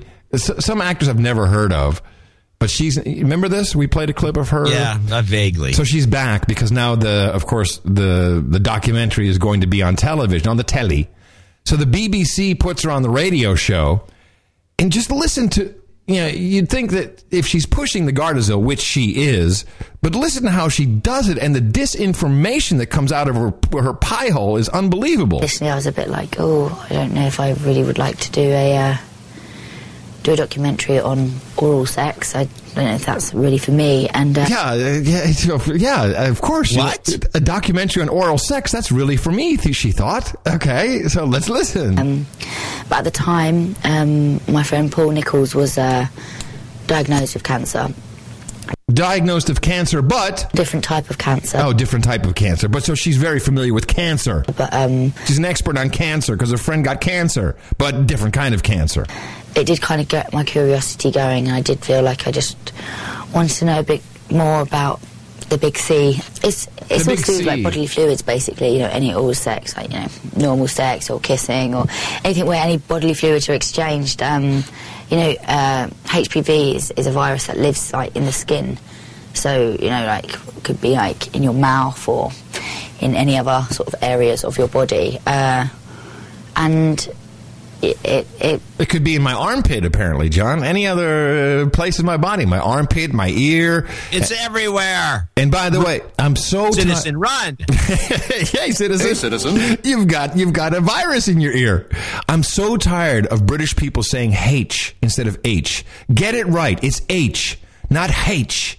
HPV. It's HPV. Get it right. it basically is, is from oral sex, and, and, and and that can turn into a virus, which then, if if it's not you know protected or or I don't know vaccinated or however you want to say it, or Uh, vaccinated or protected or uh, you can catch it. you know approach, then it, it can turn cancerous. You can't screen for it, so by the time Yeah, it gets right. to the point of um, or a, a dangerous point basically um, it's kind of a lump in your throat and that's that's the only point where you, you can operate obviously this show we don't want people to be like oh my god I can't have oral sex I can't do this you know inevitably that's going to happen you know it's it's like the whole condom issue like you know must use condoms like you know people don't and you know we live in the real world where you know you know they bring up these silly kind of thing like um dental dams which like oral sex things and it's just How silly. No, don't protect yourself. Get the shot. like you know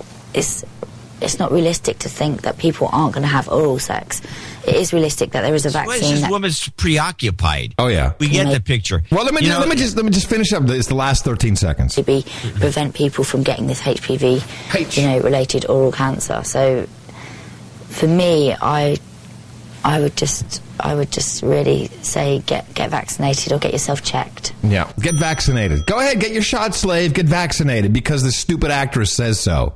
So they're bringing in the uh, these teams into this uh, area to look at the girls and this one boy. Obviously, to do the epidemiological studies, the deep ones, the ones that take a real team of people to find out.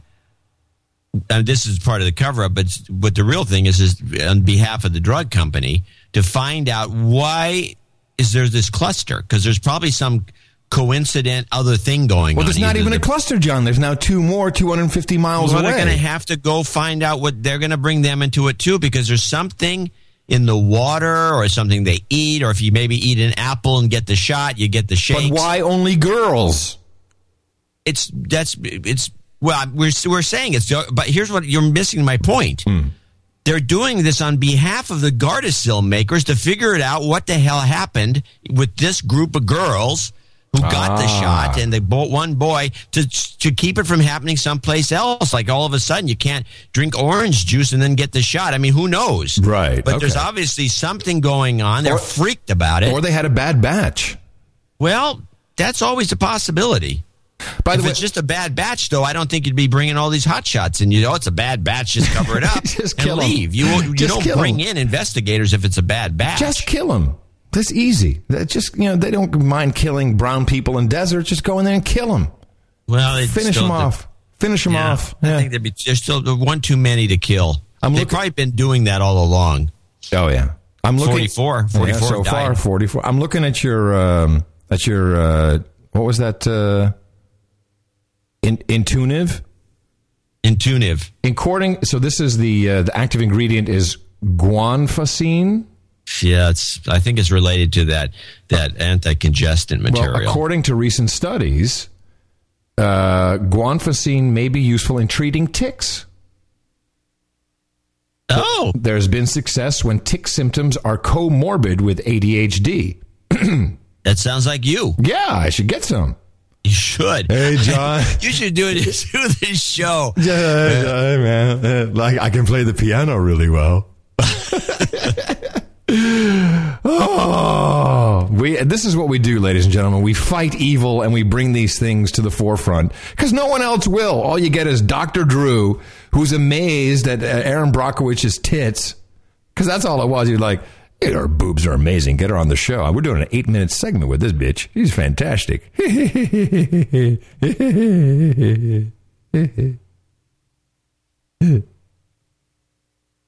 Want to hear? You want to hear a real douchebag? Well, haven't we heard enough douchebags? But sure. No, you'll like this one. This is one of your pet peeves. This is Leon Panetta uh, being interviewed and asked a question. In how many countries are we currently engaged in a shooting war? It's a good question. That's, you know, it's You uh, have to stop and count.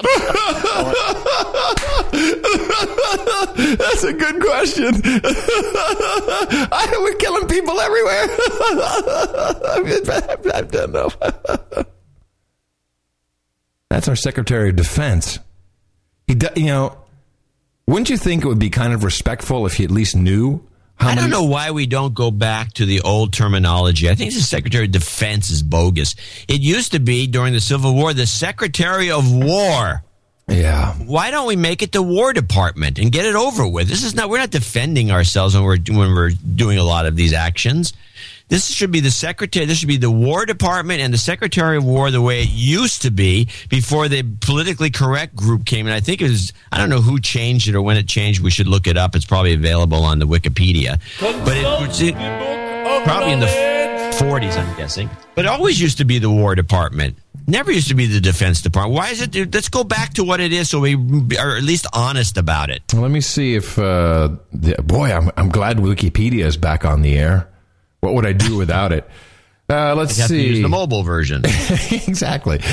Uh, Secretary of Defense is head and chief executive officer of the Department of Defense, executive department of the government. Uh, this position corresponds to what is generally known as defense minister in many other countries. September countries. 18th, 1947. Is that when it changed? That's when it ended. The War Department existed until 47. Then it was reestablished, but in 1949 as the United States Department of Defense. Oh, there you go. Yeah, there you go. National in the National Security Act of '47. Is that it? Uh, it could be. It was a marketing document. Hey, man, this really doesn't sound good. This uh, War Department.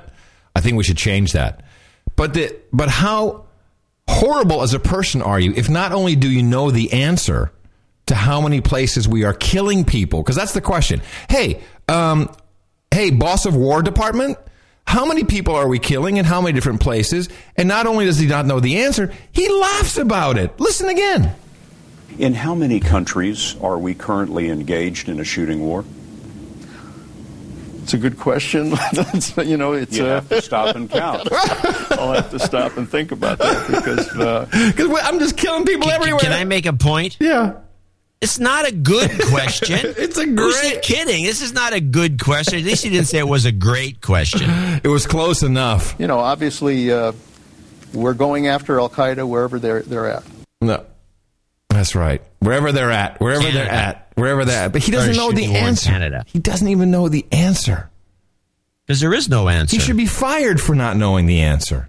There's no answer. We're just everyone's freelancing. They're shooting all over the place. Why don't you just admit it? there is no answer. There's no answer. We don't know how many wars we're in. There's just we just start them constantly. They're starting and stopping. It's kind of like the, you know, Conway's the game of life. You know, it's just things will pop up over here, a little battle, and it goes away. Who knows? We got probably a battle going on in Chicago.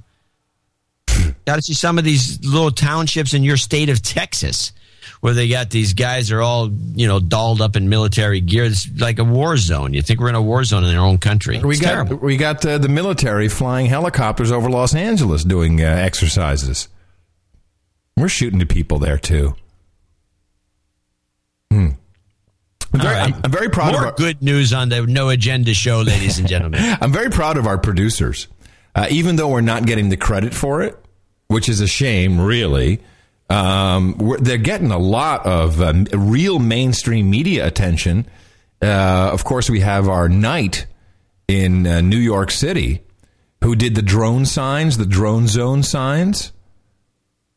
Remember Yeah. we, we talked about those? Uh, Yeah, no, we have we had had one of them was on our one of our covers for Yes. one of the shows. Yeah. So not only did we get uh, like a, a I don't know, it was like a, a thousand word article in uh, New Yorker magazine, uh, but also Judge Napolitano brought him up. On the screen a, uh, a a photograph of a street corner, 11th Avenue and West 26th Street in New York City. It's not very far from here. And there is what appears to be a street sign that basically says, attention, authorized drone strike zone, 8 a.m. to 8 p.m. This is obviously some sort of a joke, but No, it's obviously a promotion for the No Agenda show, Judge. I mean, we promote you all the time. You could have at least slipped that in. people take this in passing. Have we become so become so acclimated to the militarization of the police that we look at something like this and don't think anything of it? Absolutely. yeah, of course. Absolutely. Absolutely. And we had another uh, promotion. Uh, Drone strike zones. we had another promotion from uh, Sir Jimmy from FreeHollowBooks.com, which I'm very proud of. Uh, as uh, you probably heard, that the uh, cocaine shipment sent to the uh, United Nations headquarters was in 16 hollowed out books shipped from Mexico City in a bag made to look like a diplomatic pouch. You know, can we just all get beyond the bull crap and just say, of course, the UN is receiving cocaine all the time. Yeah, what else is there to do at the UN except snort, snort coke? coke. right? And it's like, oh no, this was it must have been some kind of practical joker error. Sixteen keys, baby. This is not a mistake. This is not like this is not like some guy like, hey man, did you send the bag out? Oh crap, man. I can't believe it. I sent it to the United Nations. it's like, come on. Are you kidding To me? To a specific address United Are you kidding me?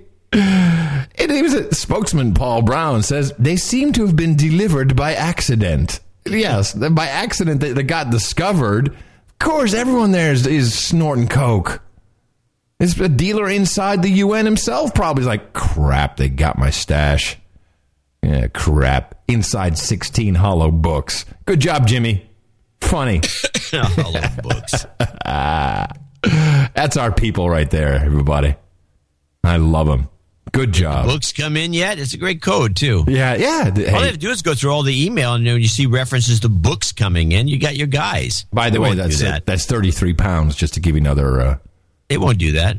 Just to give you another magic number there 16 keys. I think any investigator that could have access to the email system uh, or the voice messaging at the United Nations would could find out where those books were going. it wouldn't be hard. You know, there's no, so- it wouldn't be hard, but they won't do it. I was reading some more about code because you know you and I are really big on the code. So is Syria in the in the Times? By the way. Ah, Syria. The, let's see. Yes, actually. Oh well, uh, hold on a second. Uh, well, maybe we should do the. Do we want to do the jingle? Or? Yeah, might as well. We're still ahead of the game, but let's do it. Okay, we'll do the jingle. John's gonna hum the Sunday Times. Now, my assertion, of course, is that it's the Saturday Times that really has the important messages for the for the for the elite few who get the Saturday Times, and the Sunday Times is sometimes misleading. Is for mostly for the general, the general uh, whoever it is that follows this stuff. Uh, the Sunday Times got Russian liberals growing uneasy with alliances, nationalists at issue. This is a little bit. This is a side. This has got a little bit to do with Russia. Uh, I mean, with Syria, calculations that led Romney to the warpath and Gingrich's money. There's a, a piece on uh, Sheldon Adelson, who should be supporting our show, but doesn't know it exists. So I go back to the Saturday Times to see what's going on. Ah, above the fold, right at the top, uh-huh. a, a riot scene with a, some guy being choked, some poor bastard. The crowd turned on a man suspected of being an infiltrator from the security forces center during a funeral for a rebel fighter that is just killing this guy. They're beating him. Well, that's Armed, that's the, here's scene, John. We don't know if it's, true. It's just a picture. Yeah, it could be staged. The whole thing doesn't. The photo doesn't look right. It doesn't. In a lot of for a lot of different reasons. For one reason, why are they wearing uh, headscarves from Palestine? Well, anyway, armed fighters help Syria rebels make inroads. Top story. Uh, in the Saturday Times. Okay, so we know something's going on, but we still have to get this message, which they so they have uh, one of the rare pull quotes which shows up right under the headline and in, in the third column. It's very interesting layout, which is to tell us the real message we need to know. Mm-hmm. Russia sides firmly with Assad. Right. Moscow remains a defender of Syria, providing it with a political lifeline and weapons. So just be aware of the situation. Back off. So I, I, I, it would be great if we had any listeners in Syria, and maybe we do, or maybe have listeners who have uh, family in Syria. That's very possible, of course. Because I was reading an interview with Ankar Kochneva, who is a uh, journalist uh, who lives in Syria. Now, of course, this is not a, a, video interview, but a written interview with Russia Today. So, of course, take that with um, with the grain of salt it deserves. But he, but the title of the article is very interesting. Syria colon watch the watch the weather forecast. And I'm like, well, okay. Oh, so of course the uh, you know the question is why would Al Jazeera and Al Arabiya be disseminating all these falsified reports on Syria? And this is what you know you and I have been asserting for a while is they're trying to take it down. Uh, just like Libya, we get all this phony baloney video and the shaky cams on YouTube. And, you know, of course, we can't put Pooper in there because, you know, it'd be too dangerous for him. We can't get any real reporting. So just show lots of YouTube videos and grainy video. And it's like, oh, he's killing his own people. You got to get rid of him. He's killing him, killing him, killing him, killing him. Whoop whoop whoop him, killing him, killing his own people. So this uh, guy, uh, uh, Ankar, he says, uh, the TV networks have been uh, employed as propaganda tools serving to destroy Syria as a state. Some of these propaganda tactics are stunningly elaborate, and you can only tell a lie if you live in Syria and focus on the details. Listen to this, John. You'll love it. For instance, um, on the weather forecasts on Syrian broadcast television, temperature indices actually stand for the time when protesters are supposed to assemble in a specific location to provoke unrest. If you're with the quote opposition, the broadcast tells you there will be a rally in Homs tomorrow at 12 p.m. and a specially instructed camera crew will be waiting for you and your associates turn up to act as the angry masses. You spend five minutes yelling down with Assad in a square and leave with, with hard cash in your pocket and the world gets TV images of a street rev- revolution rocking Syria. So they're using the weather forecast to send out the code. That's cool. It's going to be really warm tomorrow in Homs around noon. around noon. See this red spot here? Hmm, this one right here over this square? It's going to be very warm there around noon. Twelve fifteen, the high is expected to be reached. It's going to be very, very hot and humid. yeah, no, we uh, uh, yeah, we're big believers that there's this messaging going on, and I don't think we're the only ones that I think it is going on. It's the way you do it. I mean, you can't do it any other way, or you just get busted. Yeah, it's great to so do it on the New York forecast. Times again. Back to the Saturday paper. If you go inside with these articles, they go inside, and you, the entire page A6 and A7 spread is essentially all about Syria, uh, including the Egyptians attacking the Syrian embassy, which seems like a stretch to put that in there, and. Um, and then there's the explanation for the Russians. The Hamas leader abandons his longtime base in Damascus, and the whole Syrian thing is well, we have suspected this is a uh, some sort of a phony baloney deal since the beginning. Well, they still when, try- when there's real activity going on in Bahrain. how about uh, Poland? They're they're rioting in Poland. Well, they're writing all over Europe. What are they writing in Poland about? ACTA. Oh, yeah. Or at least that's what they say they're writing about. Uh, we don't know. I got a boots on the ground note, which I had to destroy. I just took the copy of the relevant information from one of our producers, uh, who I cannot mention in this case. Now, this could be disinfo, but I, I do know this producer. He's been uh, working on stuff for, with us for a while. Doesn't mean he still can't be. Uh, he's not a kook, that's for sure, but he may he could be a highly trained spy. I don't know. A good friend of mine has a boyfriend in the army who is a colonel. She told me her boyfriend is being deployed to Iran on Monday the 30th. Monday the 30th of this month? Yeah. That's interesting. Now, is her boy? What, what's the status of her boyfriend? Is he like a? He's a colonel. A soldier. He's a colonel. Mm-hmm. Is he a colonel for like Army, U.S. Army? Okay. So Not not for DIA or anything. no, I don't know. That's all I have. That's all I have. Could be DIA. Could be, but I was like, wow, okay, holy moly. Hmm. I'm not seeing any. Uh, we don't. I'm not getting any. We don't see any messaging in that regard. I do have a messaging uh, thing talking about Syria, since we're still kind of on that.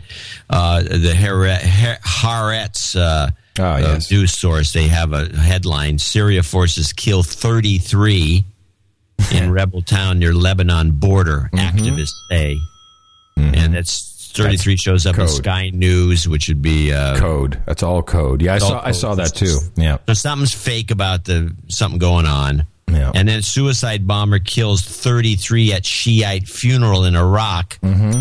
Another bogus, you know, another bogus coincidence, which is a message for. We don't know, by the way, um, what the deal is on the 33. We just we just observe it. Adam does it more usually than I do. But let me mention one that I ran into that I thought was interesting, which was Dominion Resources fourth quarter net down 33 percent. Now I, I, this is a stock with a stock symbol D, and um, hold on one second. Thanks. Uh, and it's it's just a beautiful stock. I mean, if you want to see, uh, if you want, if you have, you really have a lot of money to invest because it's one of these steady upward swinging the utilities companies.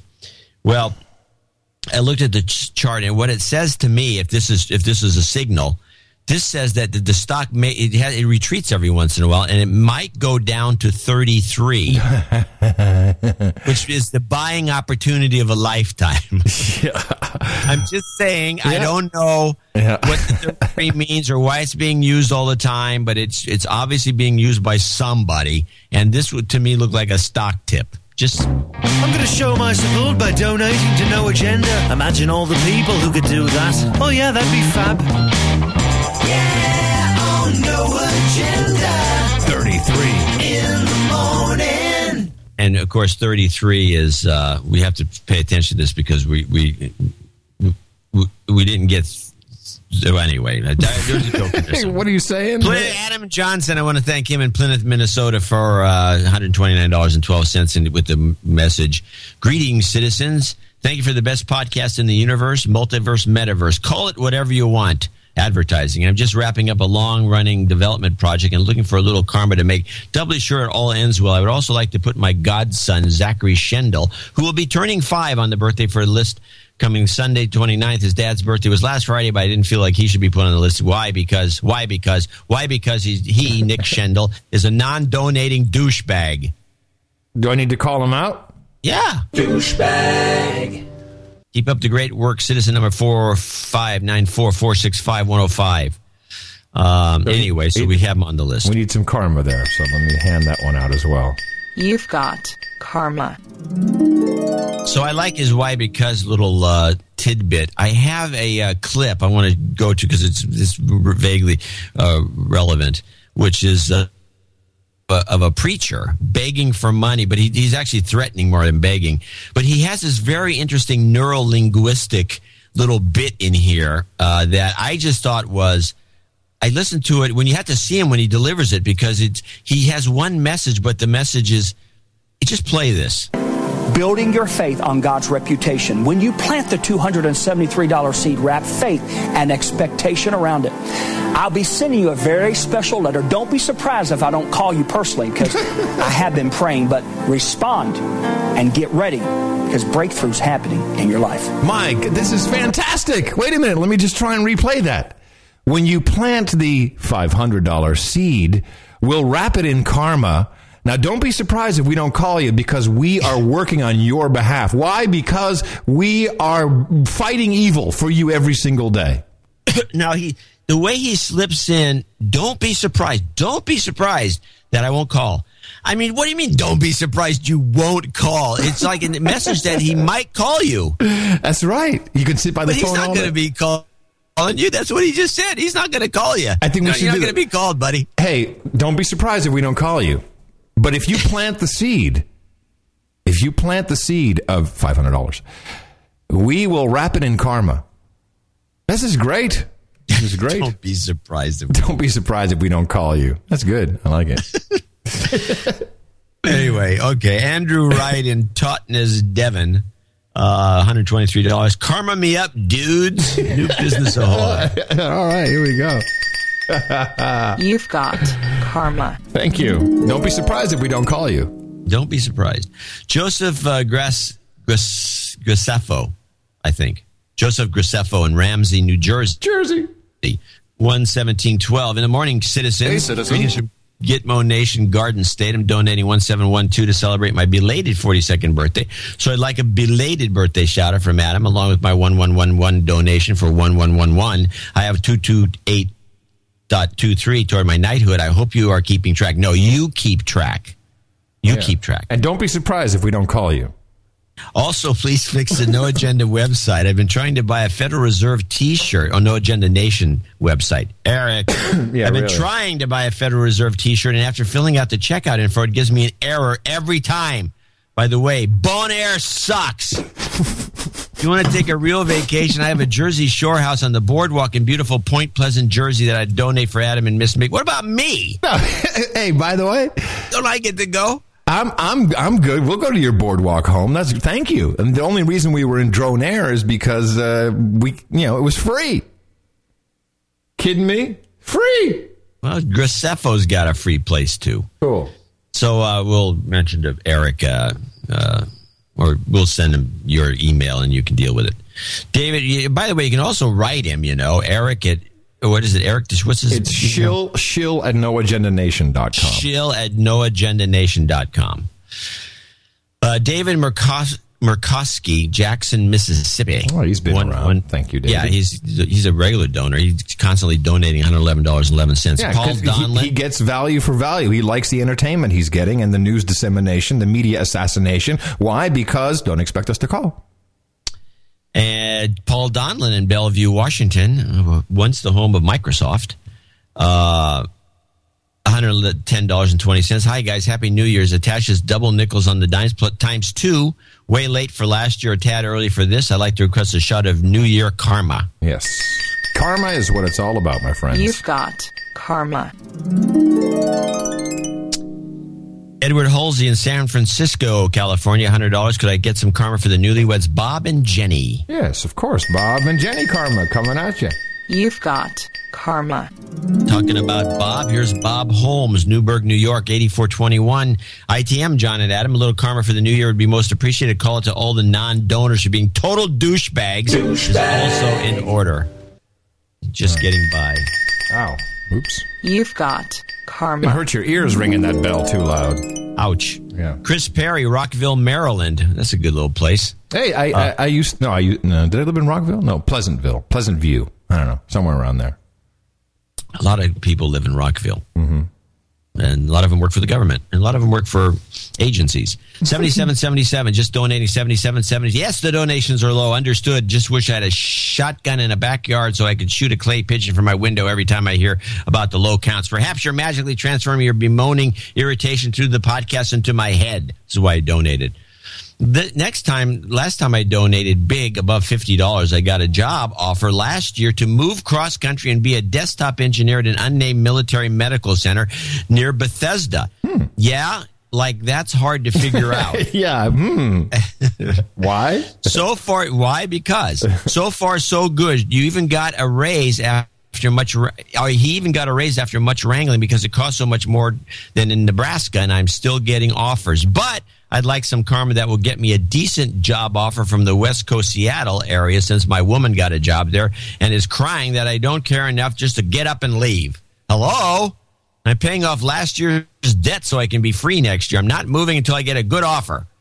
Anyway, goes on. Last thing, it's possible to call out my friend Motion, a liberal atheist Mid East South Asian, for not listening and not donating. Douchebag. This a hole thinks I should be open minded. Sorry, I tripped over the douchebag.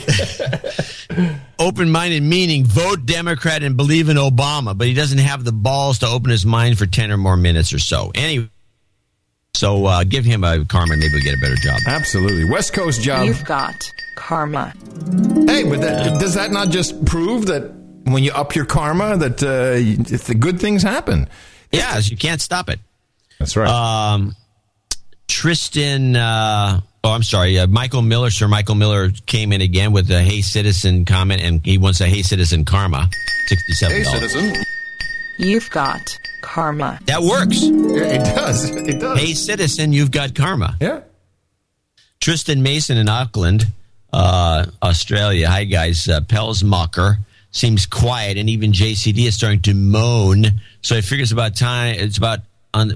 I figure you're about on the bones of your arts by now. Whatever that means, uh, yes.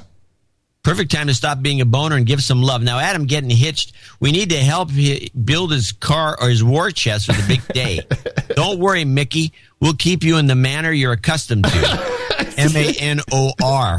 Yeah. Please apply a D douching to me and a karma to no agenda supporters and listening. Keep up the good work so we don't have to. Uh, Tristan, yet another one. Mason, Gitmo Nation, Kiwi. That's very, very Voice kind. Auckland, New That's very, very kind. Thank you so much. You've been deduced. You've got karma. Hey, citizen. So, uh, yeah, he's in New Zealand, not uh, Australia. What am I thinking? Uh, Second Mile Productions, Melbourne, Ohio. Uh, Oh, that's uh, Brian and Susie Morris. Yes. Since Adam and Mickey stayed with us, we have had super karma, but apparently it is worn off. Yeah, well, it does. I mean, what do you think? been This lasts forever? fracking in the area for a while now. Though Oh, we formed no. a group to fight it, we found out that the common areas of our lake community, meaning the 550 acre lake, other small parks and roadways, were already leased in 1986. In other words, we're fracked. The 1986 has no legal or environmental protections for us landowners or a property owners association. I would sell. Well, they are. They're they're moving. They're moving to. Uh, I, you know, they had a, a PS to that note. They were moving to Maine. They're moving to Maine, and um, I have the PS here. One house we are really interested in has a feature I know Adam and Mickey will enjoy during the No Agenda Hot Pockets 2015 New England tour. The house, an 1880s farmhouse, had some bad additions, one of which is a room with an indoor sunken hot tub.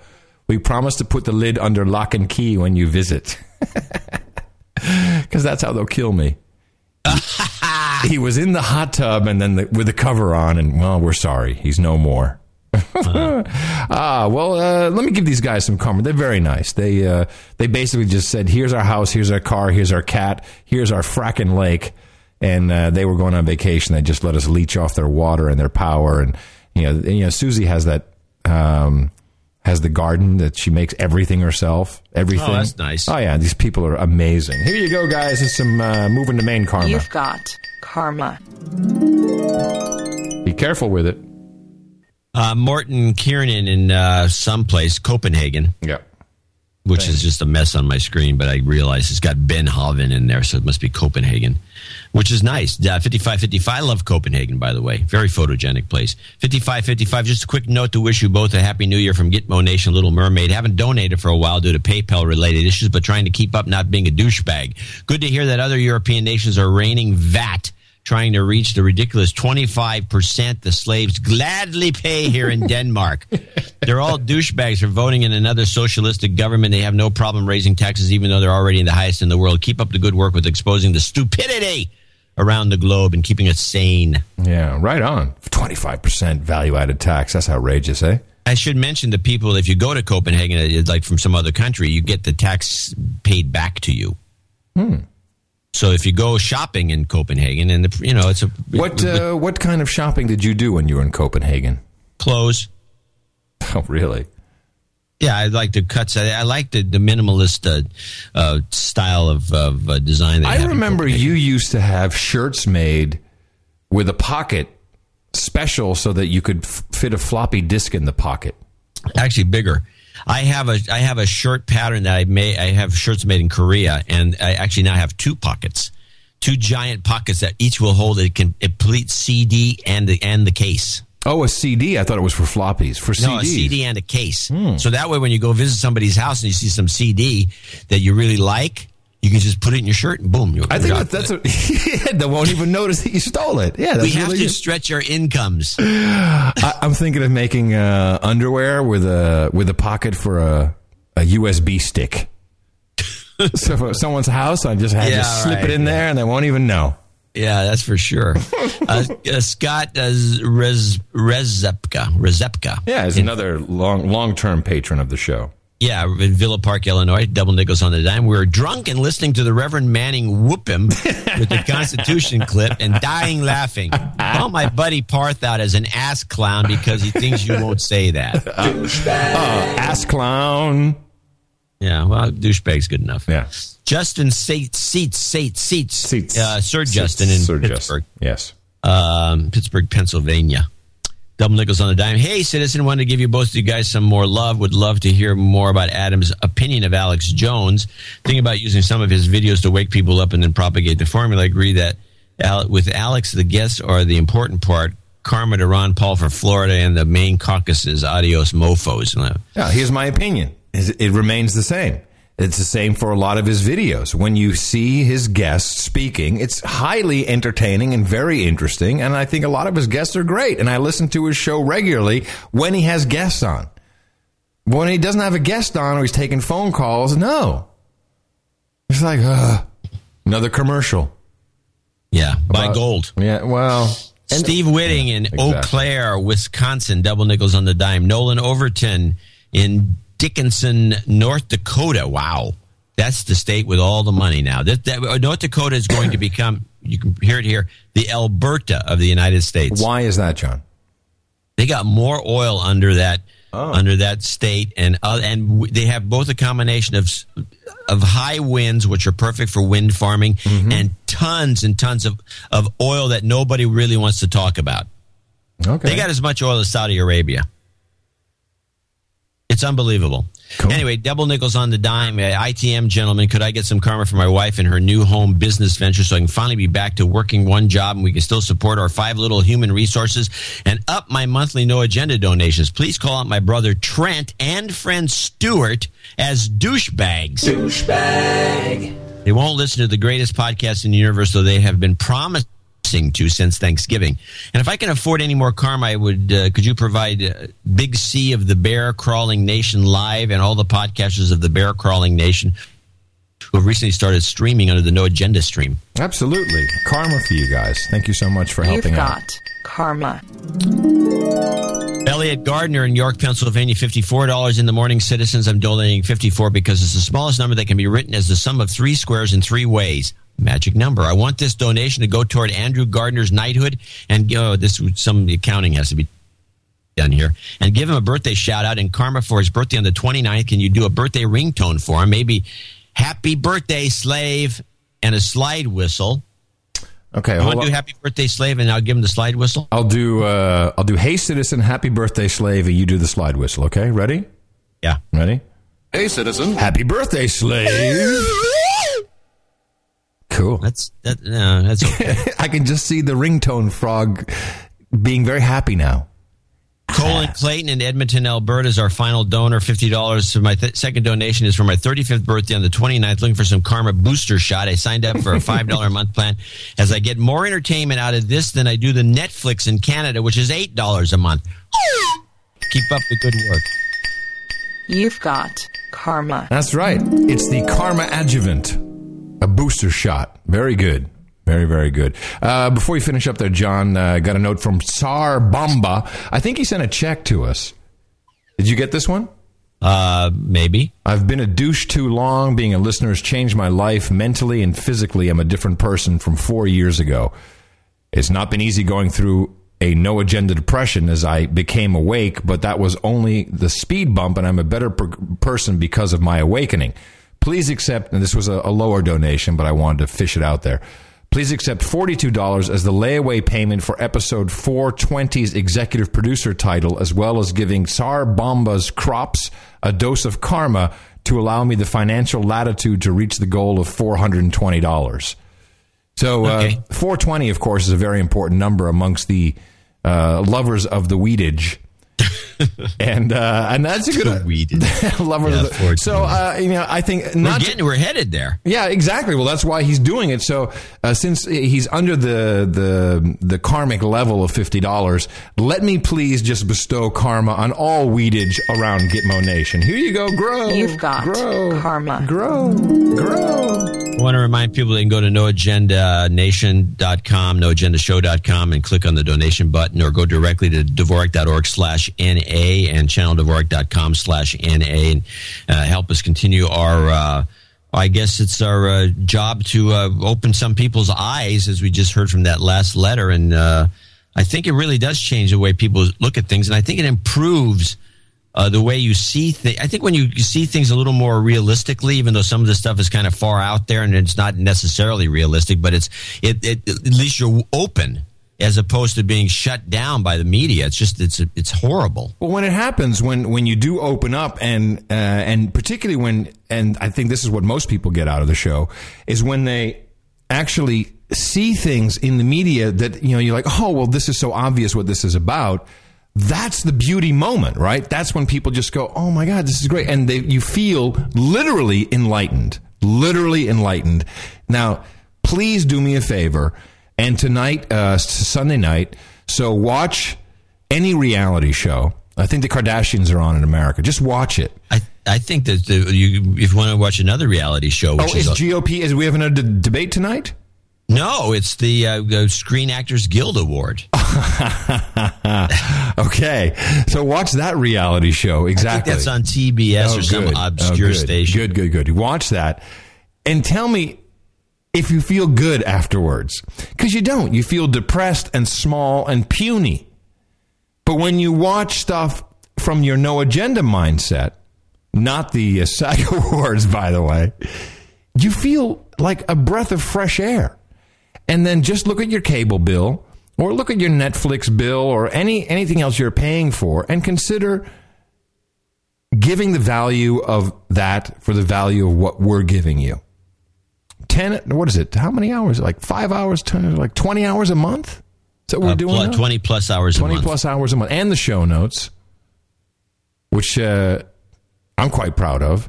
Oh, they're invaluable, and I think a lot of people they're they're not utilized as much as they could be. But people who use them, I think a lot of students can get. You know, it's a real good resource. And I'd like to and they're point- entertaining. I'd like to point out that I think if you look at readnoagenda.com, let me just see how they did today. Um, I think uh, episode 377, which was the one that we did on uh, Thursday, so it would be 377.readnoagenda.com. I think it's almost fully transcribed as well. So there's another huge bit of val- they got a nice new look too. Someone did a a beautiful uh, template. Template exactly. Uh, let me see, sixty-four percent transcribed so far, within a few days only. That's pretty good. Yeah. So that'll finish up today, and then people can start working on three seven eight. It's it's funny. They have a little chart here, waiting for audio. But if it's kind of it's kind of weird when you when you read it, John. When you read the transcription of our episodes, it's like Adam Curry. Anyone out there listening to us on the stream, please make sure we have the backup recording because you never know. Small production notice there. You hear the fat lady, John? John C. Dvorak. Do I hear what? Adam Curry. Adam Curry. Do you hear the fat bitch? John C. Dvorak. Yeah, that's why I was playing my slide whistle. You didn't hear me? Adam Curry. Okay, all right. Yeah, I heard you. Maybe you're just doing that out of your own accord. I don't know. And then they have, the, but then you can actually play that little snippet. Yeah, it makes us look like the two idiots No, on the radio. John C. Dvorak, I'm crazy. Adam Curry, hell yeah. So once again, we're about 400 kilobit up, 400 kilobit down. Well, John C. Dvorak, well, I can barely. You're breaking up constantly. This is this is, this is so cool. Oh, this Adam Curry, Cinco de Mayo. you know, in 50 years from now, someone's going to run across this somewhere on like archive.org and like, wow, those guys were crazy. what was that all they about? were insane. Why did people listen to that? They were insane. And while we're messaging, I do want to make one. I want to make a comment to the artists that do our covers. Oh, and there's yes. a lot of them, and they're all great. Yeah. You have to note that go to noagendashow.com, and you have to see that Adam, at least on his sites, has shrunk the uh, cover art to such a point. It's not uh, the thumbnail, but it's smaller. It's enough so smaller that you have to be careful with your lettering, or it won't be readable. well, also, it's the size of the album art. So when you look at it in an iPhone or in your iTunes or any player that understands album art, it's going to be smaller regardless. Now, in the show notes, you'll notice I have a tab where I have always the full size cover art. John, you haven't even seen that, have you? Have you even, have you even seen the new layout for the show notes? Have you ever? yeah, that's great. Dick, you haven't looked at it. you're a horrible man. You just you're just making that up. Go play your slide whistle. Anyway, We'll play your play us out on the uh, birthdays. Dvorak.org slash N-A. It's your birthday, birthday. On no agenda. Congratulates his godson Zachary Schendel turning five today. Joseph Gracefo congratulates himself. He is 42 years old. Elliot Gardner congratulates Andrew Gardner for his birthday today. And Colin Clayton, his own congratulations, turning 35 today. Happy birthday on behalf of all your buddies here at the No Agenda Show. Uh, if we've mentioned you before, you will get a birthday card. But remember, we may not call you. It's your birthday, yeah. Don't be surprised if we don't call you. Oh, oh, oh, oh, hello, hello. Oh, you just dropped off the face of the earth. Oh, hello, hello. There you are. hello, You're coming back. hello, you got hello. that scratch in the pot again. Two, two. Well, I can't afford a new TLS 5050. Ah, crap. Hello. That's because they don't make them anymore. Oh, hello. Two, two, two, two. Check, two. Mic check. Mic check. Mic check. Mic check. Mic check. Okay, we're back. Okay, we're back. Ah, all right. Uh, let's talk about the Euroland for a minute here, John. Uh, always, beca- always a good subject. Yeah, something really big happened uh, in Euroland over the weekend, which is, of course, not getting any real reporting. In fact, we should probably pay our little uh, Euro jingle here.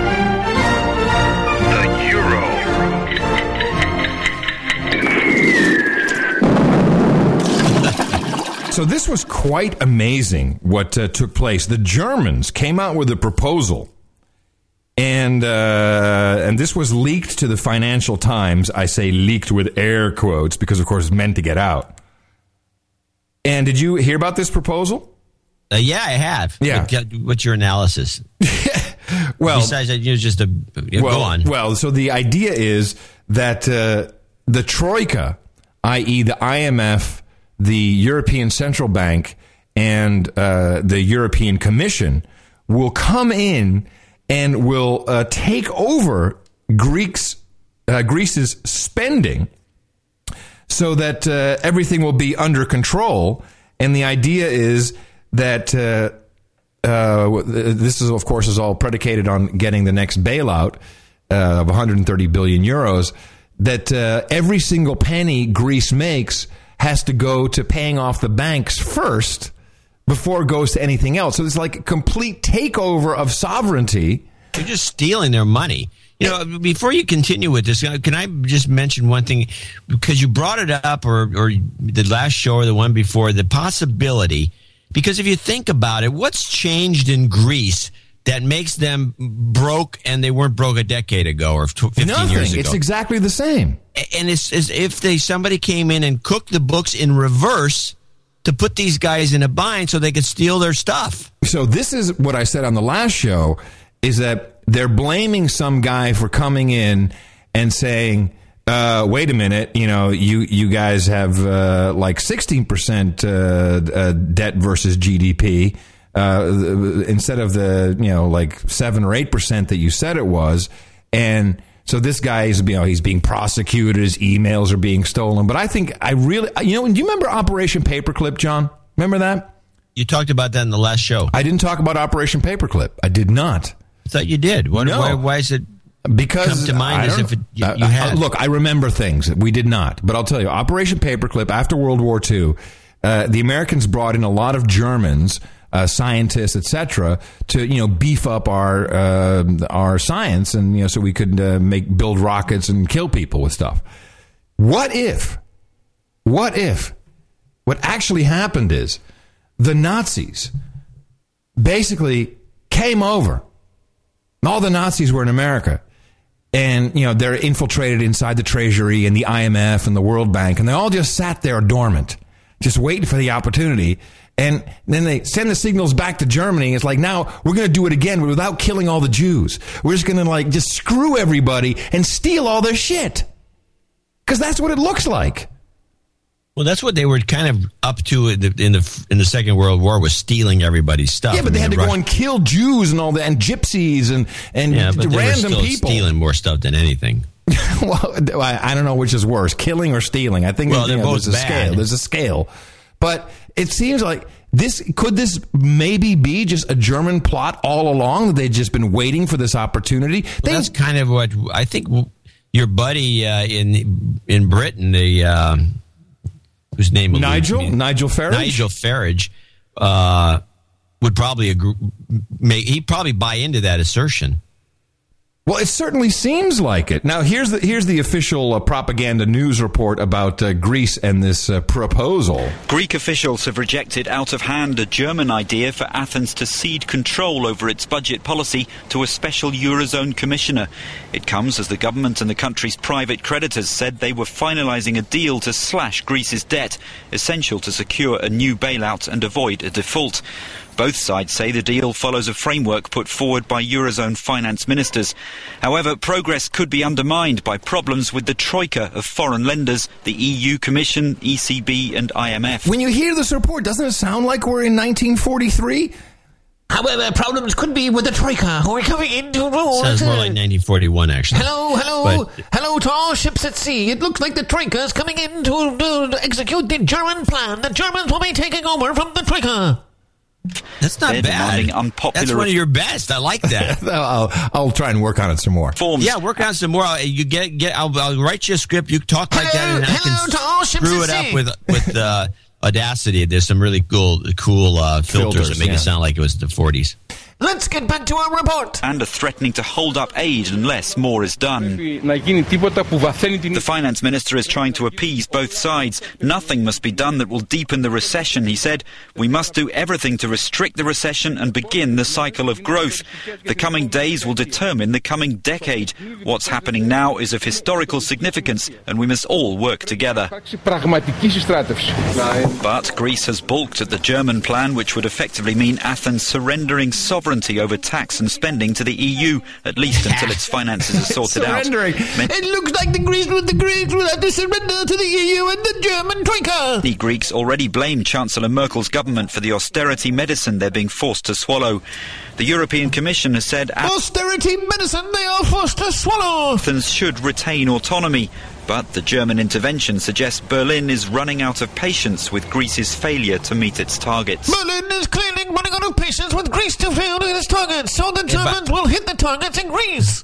I think we got the idea. I, I think you missed a neuro linguistic trick they like to use. What's that?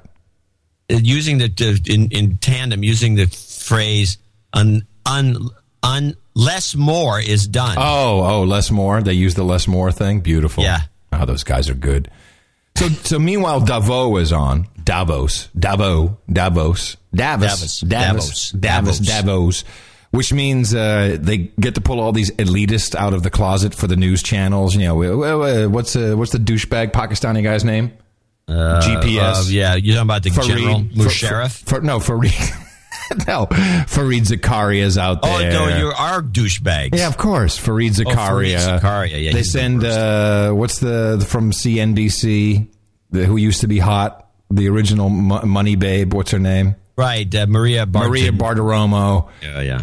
But they send You know, a couple of years ago, by the way, they uh, There's I I know people that I know who, who puts this on. I probably could have gotten to go to this once in a while, but oh please. But a couple of years ago, they invited Scoble as a journalist. He never got invited back because he was he was being Scoble the whole time. So he would roam around with his camera. Hi, I'm Robert Scoble. Who are you? And he stick cameras in all these rich fucks' faces all over the. And they just got rid of him. This guy's got to go. Yeah, no, this is uh, we can't even control this one. This is not a good slave. Give me a new one. Wow, yeah, that's funny. That's funny. Um, no, so they send Richard over. You know Richard? This is the guy who used to do travel programs on CNN. He's a British guy. Oh yeah. Oh, that guy. Yeah, he's very funny. Oh yeah. And so he sits down with Klaus Schwab. Now Klaus Schwab is the is a German. He is a German, and he's the organizer of Davos. And this guy says some outrageous stuff goaded on by the idiot. We have chosen as a title The Great Transformation. The Great Transformation. John, have you heard the title The Great Transformation before in history books? What is the point? That's I mean, what great transformation from what to what? From riches to poordom. To, to being annihilated. To address exactly the fundamental changes which are happening in the world and to force The people world. to look for new models in decision making. This guy is straight out of Central Casting. You know, you know he's from Idaho or something. this is how the way we must talk when we organize Davos. Capitalist models? You see, here's just the point. We argue in terms of capitalism. But capitalism, in my opinion, is outdated. It is outdated. What is oh, this? By the way, this oh, Go this ahead. meme. By the way, Yeah. the capitalism is dead. We need a new form of capitalism. Is not working anymore. Is everywhere. Uh huh. That's of course because he said it. Capitalism is outdated. What is important is talent. Capitalism was born when capital was the most important resource. Today, it's talents. Talents, talents. If you have talents like uh, talents like uh, blowjobs, this is now the new currency. This is crazy. you sound like Triumph, the uh, insult comic dog. Now, How did you Bon. deteriorate? I, am all over the. I'm all sound over like the a map. German guy. Then you became the dog. well, but this is nuts. Isn't it? But isn't this nuts? This uh, this capitalism is outdated. What what is the we got to get on this. We got to get harder on this and find out where it came from because this is all over the. I'm seeing in one of my emails from a friend of mine who I will- remain nameless, saying, "Well, I think the conclusion we're having to draw is that state capitalism is better than free market capitalism, which is What- Chinese style what is- capitalism." yeah, that means like total That's dictatorship. Yeah, that is horrible. And Wow. why is anyone throwing this meme out there? You know, and I think these presidential candidates are part of this thing. This is a scam. There's something up. This is really important. This is what people should, everyone who listens to this show should be on the lookout for this meme. Capitalism's outdated. Capitalism is not working. This cap, you know, we're, crony capitalism is what's screwing things up. It's got nothing to do with real free market capitalism. Seems to be working quite well. so anyway, back to this. this Yeah, so um, so in Gitmo Nation lowlands, where the media is 100% uh, controlled uh, by uh, the, the governmental sources and the Queen, of course, the the symbolic Queen. So I was uh, because I was in Drone Air. You have the uh, the main Dutch newspaper newspaper, the Telegraaf, every single day. So it's funny. It's like you know, it's a multi. It's like Donald Duck. It's like it's like reading uh, like a comic book. So very interesting to read. And uh, all of a sudden, out of the blue, huge news.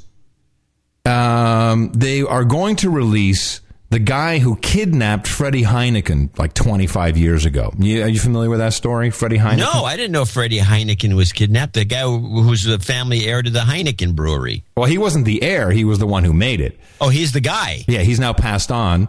Um, but uh, he was kidnapped by this guy named Holleeder. And uh, the, and the, the Netherlands, Gitmo Nation Lowlands, is a there is so much crime. There are so many gangsters. People are getting killed all the time. Let's just not forget uh, Pim Fortuyn, who was going to win the election, liquidated. Let's not forget Theo van Gogh, who who made you know the descendant of Vincent van Gogh van Gogh. and he was liquidated on the street, and they tried to cut his head off and stuck a knife in his chest with a note. I mean, it's, it's a crime ridden place, but no one really ever wants to talk about it. So this Holleeder, who's been in jail all this time, so they couldn't they couldn't pin anything on him, and they decide on I think it was Wednesday or Thursday to release him from prison. And uh, the way they were doing that, because of course you know people want to kill him, is uh, you know there's there was no no coverage of it. You know they snuck him out the back door. They say they dropped him off somewhere in the woods, and it was front page everywhere. All the news, everyone's talking about this. Oh my God, they released the guy. Big news, front full page, full page. This happens on the very day that Wouter Bos, former finance minister, and Nout Wellink, former uh, president of the Dutch Central Bank, were questioned and had to admit, in uh, which of course was not covered. This is the distraction of the week over there. That when they nationalized ABN Amro, uh, Lazard Bank, who they hired to do the deal, um, missed misunderstood something in the valuation, and the Dutch taxpayers overpaid for the bailout in the region of 3 to 15 billion euros. And they admitted this. Yeah, well, you know, it was a mistake and stuff happens. They admitted it. And there was no coverage. And all you know is that the Dutch government is now telling their people that they have to cut um, services and put in austerity measures in the amount of, guess what? 15 billion euros. so the money was literally transferred to private bankers and investors by mistake. Uh-huh. And now they're telling they- people by that- the way, those kinds of mistakes don't happen. of course not. Lazard Bank, that's, a, that's supposed to be a reputable bank. But it was no, like they got bookkeepers. They were- This whole thing was a scam. total scam. And they admitted it. On the day they admitted it, they come out with this huge news about some guy. You know, like whatever. Some kids like that. They found the Lindbergh baby. yeah, yeah, yeah, exactly. It was just unbelievable. Huh. And you and no, and, know, like luckily, luckily, one or two uh, of our producers caught that as well. They're like, "Oh, I can't believe this happened." But wow, I was just like, "It's unbelievable," and people just don't see it, John. They just don't see it. Well, how can you see it when nobody? I mean, it has to be pointed out. Yeah. I mean, not everybody's a you know twenty four seven researcher. Yeah, well, we are. That's what we're doing all the time. I know. It, it- actually, we're forty eight fourteen. There's two of us. 48 14. 48, that's a new donation amount, 48 14. That's a good number. Yeah, but it has to be anonymous. No, actually, if you do 48 14, I think that deserves a mention. No, we got these rules. So, so does Greece. Meanwhile, uh, yeah, I might as well just finish up on uh, on Euroland. Just give you the rundown. Um, of course, uh, it really will be Portugal uh, that is that is going to be the big the big one that's coming next. Uh, check these numbers out. Wow. So the gross domestic product per cap uh, product per person in Greece is twenty six thousand dollars a year. In Portugal, twenty one thousand. So it's even worse. Bond yields past 7%. They need a second bailout package. Let's look at Spain for a second. This, the numbers are staggering. Um, unemployment, 22.85%. People under 25, 51% unemployed. Half of all people under 25 years old are unemployed in Spain. That's half of the employable. It doesn't include ten year olds. True uh, of the employable, yeah, but still, it's just it's just startling. And uh, there's a report coming out. Actually, another one from the lowlands. Remember, the lowlands did not get a downgrade, but people in the lowlands are getting very, very, very angry. Yeah, yet getting very, very angry. There's a report coming out that our our guy there, uh, Geert Wilders, commissioned to. Um, they uh, they asked Lombard Street Research. Now, they could all be in on the game with the Nazis. Who knows? You know, this could all be a setup. But the uh, the report is what would the economic consequence be of staying in the eurozone versus returning to the guilder? This report coming out in a couple days. This will be a very important report because, of course, everyone's going to see that If they just go back to the guilder, they'll be richer. They'll have a lot more money to spend. And it wouldn't surprise me if Germany and the Netherlands were playing together. They're elites, and they have quite, you know, even in the in the Dutch national anthem, "Oh, Wilhelmus von Nassau, am I of German blood?" And it's literally in the anthem that this whole thing was a setup to just steal all of Europe. I'm not going to argue against the idea. No, I know you won't. I've never been a big fan of this thing since its inception. Since they started it in 1956, you were against it. I was. Uh, I just want to wind it up today. I got. Uh, I'm very worried for uh, Congressman Paul. In fact, I'm going to give him a karma shot right now.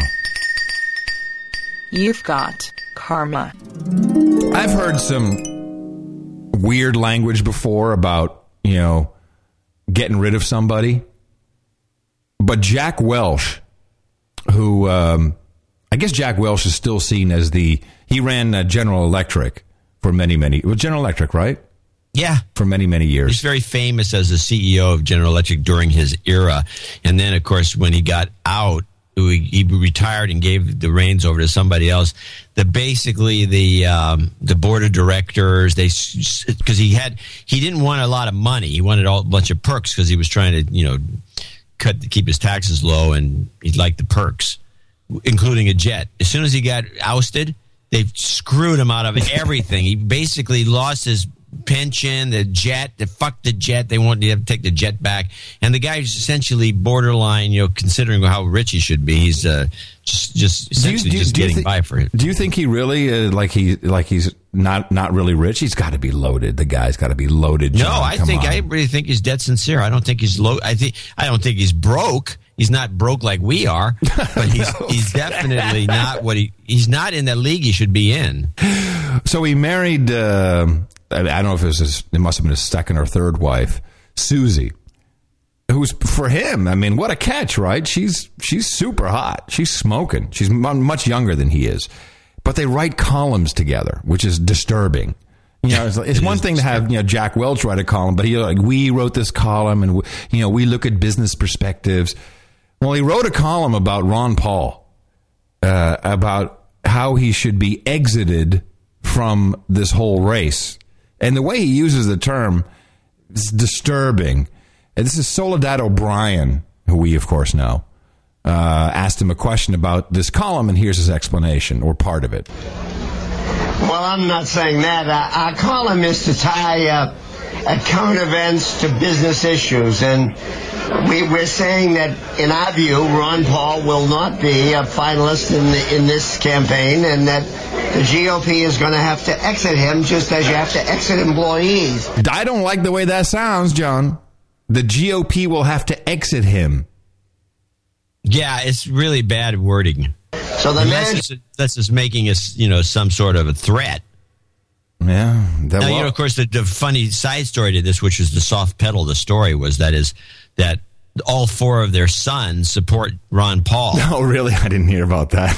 Oh, yeah. oh, that's funny. The l- lesson here is the same one you have with employees. When you let them go, you've got to let them go with dignity and voice. You got to take care of them because they're going to be suppliers, customers, friends, recommendations. You want them as your friend. Ron Paul is going to le- exit left on this stage sometime down the road before August or in August. And the GOP doesn't want to lose those wonderful voters that he's brought on board. So how well they treat Ron Paul going forward is a very big deal. Just the way how you lay off employees is a very big deal. He also makes it, he also doesn't sound good. He says, we have to take care of him. Yeah, take care of him, exit him. I don't like any any of these words. I think they're very very dangerous words. Yeah. And I'm sure he's tied into the Republican Party. And what, you know, I'm sure, no, he is for sure. But what's the point of this? Does he not like Ron Paul's message? I mean, what is what is what is it about Ron Paul that he he's not the only guy who's done this. There's a bunch of guys said they got to get it. What there's some people say he shouldn't be in the party. He shouldn't be. You know, he's essentially Ron Paul boils down old fashioned republicanism, real republicanism, that better than any of these other guys. Small government, Yes. no wars, low taxes, everything. Every checklist item that you would think would be a Republican item, as opposed to these other guys. I mean, let's face it, Romney. This is probably boring people overseas, but Romney and and uh, Gingrich and I would say Santorum are big government. Uh, let's get religion involved in uh, in the in the in the state. Uh, high taxes, tax war. Let's bomb Iran, uh, no matter what. Uh, we got to, you know, it's just like it's just there. Something's wrong with this picture. Yeah, what's even and, by the way, I don't think it bores people overseas because the, the only I was reading the the Telegraph again. You know, they have a little uh, little box about the you know they have the little box with a little douchebag dude who's reporting on the uh, the American uh, GOP reality show, little American flag next to his head. You know, like reporter on the scene. And uh, and it's always the same. Like, well, it's getting really personal. And, you know, Newt and Mitt, they're fighting each other. Not a single mention of Ron Paul, of course. Not a single mention. You know, like they're fighting. It's getting personal. It's horrible. Oh, those politics. Oh, those Republicans. Oh, they're horrible. So I think people appreciate uh, this type of uh, of analysis. I, I don't. I, I, dis- I disagree with you on that one. I think it's okay. Well, maybe. Uh, and then we promised to look into Gitmo Nation haggis. All I could get out of that was they got lots of oil and they want it for themselves. Well, uh, I got a note from one of our producers who lives there. I'm a Scot living on the east coast of Scotland, and he says this whole thing is a setup by the Scottish Nationalist Party, who really just want to uh, take the North Sea oil platforms, join the EU, and be, have a greater role in the EU. Is there's a bunch of douchebags who just want to be a part of the big party there in Brussels, and he says that most real Scots don't want any part of this separation from the from the United Kingdom. Yeah, well, that's good news because that would be a it would be a disaster. I did catch an interview with Who wants to join the, the dying EU? I mean, this is how dumb some of these people are. Well, these guys, of course, you know, you know that they're all power hungry. All politicians are based. I'm not all, but come on. You know, you, you look at these guys like we know them, John. We know these people that just they just want to be they just want to be a part of the party. They want the hookers and blow, and that's what they want. And like, eh, we'll deliver The limos. Scotland. Don't forget the limos. Limos. We'll deliver Scotland to you. We'll deliver that in 2014. So Scotland's first minister, Alex Salmond, Salmond, I think his name is Salmond, was interviewed by Jeremy Paxman. And this was a very funny interview because Jeremy Paxman is like, he's just like slamming the guy. Just like, you know, you suck. This is stupid. Are you out of your mind? You know, you, you, you're not realistic. And it's very funny how the guy answers him. We'll just play it until you're sick of it, but I think you'll be laughing the whole way through. Alex Salmond, how would an independent Scotland be different? Well, it'd be governed as the people of Scotland would wish it to be governed. You know, raise our own taxes, decide uh, our, our own spending priorities, decide whether or not to go into legal wars in Iraq. The answer would be no, incidentally. So there'd be very substantial differences in the in the nature of the policy formulation. There are some at the present moment. There'd be a lot more if Scotland were independent. It would also be broke, of course, wouldn't it? It would also be broke, of course. I like the comeback. Oh, it, it keeps going. It would also be broke, of course. Well, uh, you know, independent Scotland would be the sixth most prosperous country per head. This, by the way, is is true. The way that, the way that if you calculate it that way, it would be the sixth most most prosperous nation because of all the oil which would be off the coast of Scotland in the North Sea. And of course, you know we can't have that actually happening. You know the Queen won't allow that. So, but that's his that's his whole spiel. And Paxman just keeps on hammering the guy. in the OECD. I I think that's a, a reasonable basis to start to be an independent country. We've got a trillion pounds worth of public debt in this country. How much would the Scots take? Well, the normal way to divide up debt would be either a population share or a GDP share. Uh, incidentally, How much do you want to take? Well, that would be about just over eight percent. But incidentally, we would have about ninety percent of a trillion pound asset in terms of oil and gas resources in the North Sea. But the birthright of any citizen of an independent Scotland would be about £16,000 worth of debt, or would it be more than that? Well, the assets would be much greater. See, the difference between Scotland's position is we'd have a share. Well, you know, you're, you're talking about the, the debt that the United Kingdom has accumulated. We'd take our share of that because we're part of the United Kingdom. We can't do anything about the mistakes of So- previous chancellors of the Exchequer. And you know the level of public spending in Scotland the last year for which records are available. Yes, and you also know that. All right, this is boring, but I wanted to hear. I want you to hear the part Yeah, about. he's going. Yeah, it's There's like a part about the BBC because you know they have to pay for for television, right? Yeah. Armored train or something? Well, No, this is about the gold. it would certainly be a lot better than the. the, the This is we're going to take the gold, and Paxman says we're going to have an armored train carry all that gold up to Scotland. nuclear trains that go to Faslane at the present moment, Jeremy. Let's look at the politics of it. You say that an independent Scotland would be a beacon of progressiveness. Yeah. I think I recall Robert Mugabe saying something similar about Zimbabwe. Yeah, he never lets up. Paxman's great when he's on a roll. I, I don't. I don't think, Jeremy, you can do yourself any great favours by comparing Scotland to Zimbabwe. No, I'm Or- or comparing myself- you to Mugabe. or- or- Okay, well let's let's change the topics as we're running out of time. Um, I got a short clip of uh, Don Lemon as he's going to introduce the next segment on CNN. Within the background, Christina Aguilera doing a tribute to Etta James, trying to sing. Just play this real quick; it'll break the mood.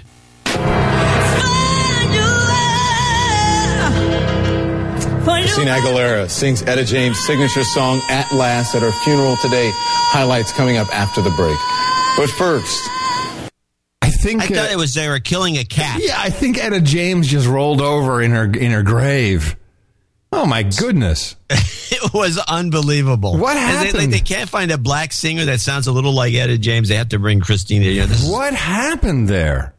It was. Just, I don't know. All right, well we'll, we'll do funny things. Did you hear uh, Joe Biden do an Indian accent? Oh no! well, he catches That would be very good. He catches himself. He's talking about call centers and how we should have call centers in America now. Even call centers, even call centers, was rushed overseas in the hundreds of thousands. How many times you get the call? I'd like to talk to you about your credit card. and he catches no, himself. I'm going to call you now. I'm going to call. I'd like to talk to you about your uh, credit cards. That's funny. Well, I've got okay. Here's one.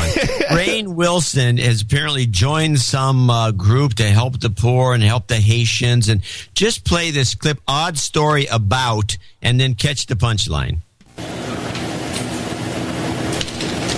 but first, we want to talk about CNN Heroes. Fans of the NBC show, keep going, comedy The Office, No actor it's Rainn Wilson as yeah, of course. Keep going. Keep rolling. Roll the teleprompter for me, please. the egomaniacal Dwight Schrute. But unlike his character, Wilson is committed to helping others. In 2007, he saw a story about one of our CNN heroes, an everyday person changing the world, and was so moved that he decided to lend a hand. Five years later, he is still involved and inspired. Take a look. I was literally sitting in my trailer at the office, and um, I was looking at the CNN website, and they had the CNN heroes. I think it was in the first year, and I saw this story on this guy, Aaron Jackson. This is a young kid from Florida, grew up on a golf course. You know, didn't really have much direction in his life, and then he went traveling in the third world, and he saw poverty, and he decided to just devote his life to making the world a better place. Uh, today we've dewormed, uh, estimated maybe a little over 100 people.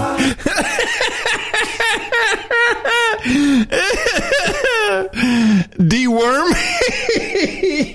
Yeah. This Rainn, Rainn Wilson is is floating around the world with this Joker deworming kids. Apparently, all of the Haitian kids Have want to play deworming part Oh, two. no. Oh, no. It's been great to be able to help out Aaron Jackson and planting peace by doing some fundraisers. I've gotten to introduce him to, to people and help raise money and just help his organization really get moving. He's the amazing guy who's doing all the really hard work and, you know, give him the cash and just let him go do what he does best. Four or five orphanages in Haiti, and I also went out when they distributed the deworming medication um, out in the rural villages and towns. You're distributing food, aid all around the country. So many kids can be you know, eating their fill, but because they're so filled with worms, they're unable to digest and process that, that food. So it's really just kind of a waste. You deworm a kid and the worms shoot out within usually 24 to 48 hours. How come Bill Gates is not on top of this? How come he is not spending uh, hundreds of millions of dollars deworming the poor people of Haiti? and that's a hero. Oh, how low can you go, Office? I'm never going to watch that show again. Oh, man. Oh, boy. If you want to play some end of show, I do have a, a couple of kind of funny gl- stories about the history of the Glock gun. Uh, but we can save that. Why don't you save that one? Why don't we part with some Al Sharpton? You have Al Sharpton? I got a little L want- you want- Sharp. did- did- how long is it? Should it be end of show or Mm. or just now? Well, it's uh, I think it's now because it's just Well, funny, it. just funny to laugh about. This is Al Sharpton uh, playing the race card, uh, and he has got some douchebag friend of his he brings on. Uh, saying that uh, everyone's racist. Now we knew that this was going to happen in this in this campaign. So Sharpton, of course, And why is Sharpton? Why does Sharpton have a job on MSNBC? Well, to do this. Let's get to the picture everyone's talking about. This picture. This picture. Arizona Governor Jan Brewer pointing her finger right at the President of the United States, President Obama, just moments after he landed in Arizona yesterday. Their heated exchange was reportedly centered around her portrayal of the president in a meeting two years ago as condescending. According to reports, they were talking at the same time over each other. I don't care what differences you have. The pointing is unacceptable. the pointing is unacceptable. It's flat out. dis- It's unacceptable. Listen why. Disrespectful. Disrespectful. But she's not apologizing. Oh no. Oh Why no. should she? But Bill, roll the videotape. He's very thin skinned, I thought that he was pretty uh, thin skinned. He walked away. He, I, I was in the middle Now you notice what's going on here. Pointing, thin-skinned. You know, you know where this is leading, right? of a sentence, and he walked away. I wasn't angry at all. I, I, I felt a little bit uh, threatened, uh, if you will, in, in, in the attitude that he had because I was there uh, to welcome him. Thin skinned? You felt threatened? What does that even mean, you felt threatened? Well, because the president likes to drone people, douche. By the President of the United States? This is yet another example of disrespect and delegitimizing this president. You're a governor. If you want to invite the president somewhere, you're talking to him. The only reason you bring a letter is to dramatize and confront. Now that's the setup. Now he brings in this guy from Sirius XM to hammer it home, and it's really, really bad. Joining me now is Joe Madison, host of Mornings with Madison on Sirius XM Radio. Joe, what do you make of Brewer's disrespect? This is nothing more, and I'll just say it straight up. There are some people, not all, in this country who can, cannot stand the fact that this is an African American who is now one of the most powerful individuals on the planet. And there are those who cannot consciously and subconsciously handle it. I know people don't want to hear that, but that's the truth. Well, and so you know de- you're not so gonna you, get a de- you debate. delegitimize it. You know you're not going to get a debate from me. They brought race in. They put a race deck on the table. If you pull a card, it's a race card because they set the deck. I'm talking about those on the other side of this argument. That's that's pretty outrageous. Wow. I mean, they- they brought him in. Really? Who brought that in? Where'd that come from? I I have no idea. Hmm. All right. The guy is a, the guy is a douchebag. Oh yes. Um, reminder on the No Agenda stream coming right up after this program goes off the air, which is just minutes away. There will be a No Agenda producer upsta- update and a uh, No Agenda producer. Uh, I see a new live episode of Inside the Podcaster Studio, and uh, they'll actually be talking on the No Agenda producer update on the stream. Kind of interesting stuff, which I'm following, is about the DigiNotar certificate authorities, which have been compromised, and uh, you know, so basically Google and Microsoft and uh, this, you know, your tech press is not talking about this, but a lot has been compromised for for many many months, and uh, they've got some information on that. And uh, um, well, what else? Yeah. Oh, I got to tell you something funny as we get out of here. So you, you heard about the you know Twitter is now going to censor tweets in certain countries. Yes, I wrote a column about this. Uh, I think I may have actually defended the practice. So um, the way it will happen is um, the tweet will show up and it'll say this tweet from at username has been withheld in uh, your country. Learn more. So I sent out a tweet. I tweeted myself and said, "This tweet from Adam Curry has been withheld in your country. Learn more." And I must have gotten a thousand people saying, "Hey, man, Twitter's censoring you." Yeah, I saw. I saw that tweet. Yeah. and it made no sense. So uh, you should call yourself out as a douchebag for pulling that trick. D- a little light douchebag there. That was funny. It was. It was moderately funny. Yeah. Well, I think uh, you need to decentralize and get your own uh, get your own shit. Stop relying on Twitter and Facebook and Google and all this stuff. I don't use Facebook. No, neither do I. Particularly now that uh, Google Chrome is being used by the techno experts in the State Department. Yeah, that's a bad sign. You might want to consider using something else, like Gopher. I'm just saying. Yeah, Gopher worked fine. Get a guy. Get the old code for web crawler and just do it yourself. Gopher worked great. I loved Gopher. Hey, please uh, check out the show notes, 378.nashownotes.com. Uh, you can also check out the uh, transcript, 378.readnoagenda.com. And please consider donating some value for value to this program because we work darsh, dar, dash, garsh darn hard bringing you all the information we do. Coming to you from Camofo here in the Drone Star State in the morning, everybody. I'm Adam Curry. And from Northern Silicon Valley, holy mackerel, we're overtime. You're getting double. You're getting bonused on this show. I'm John C. Dvorak. We'll be back on Thursday right here on No Agenda.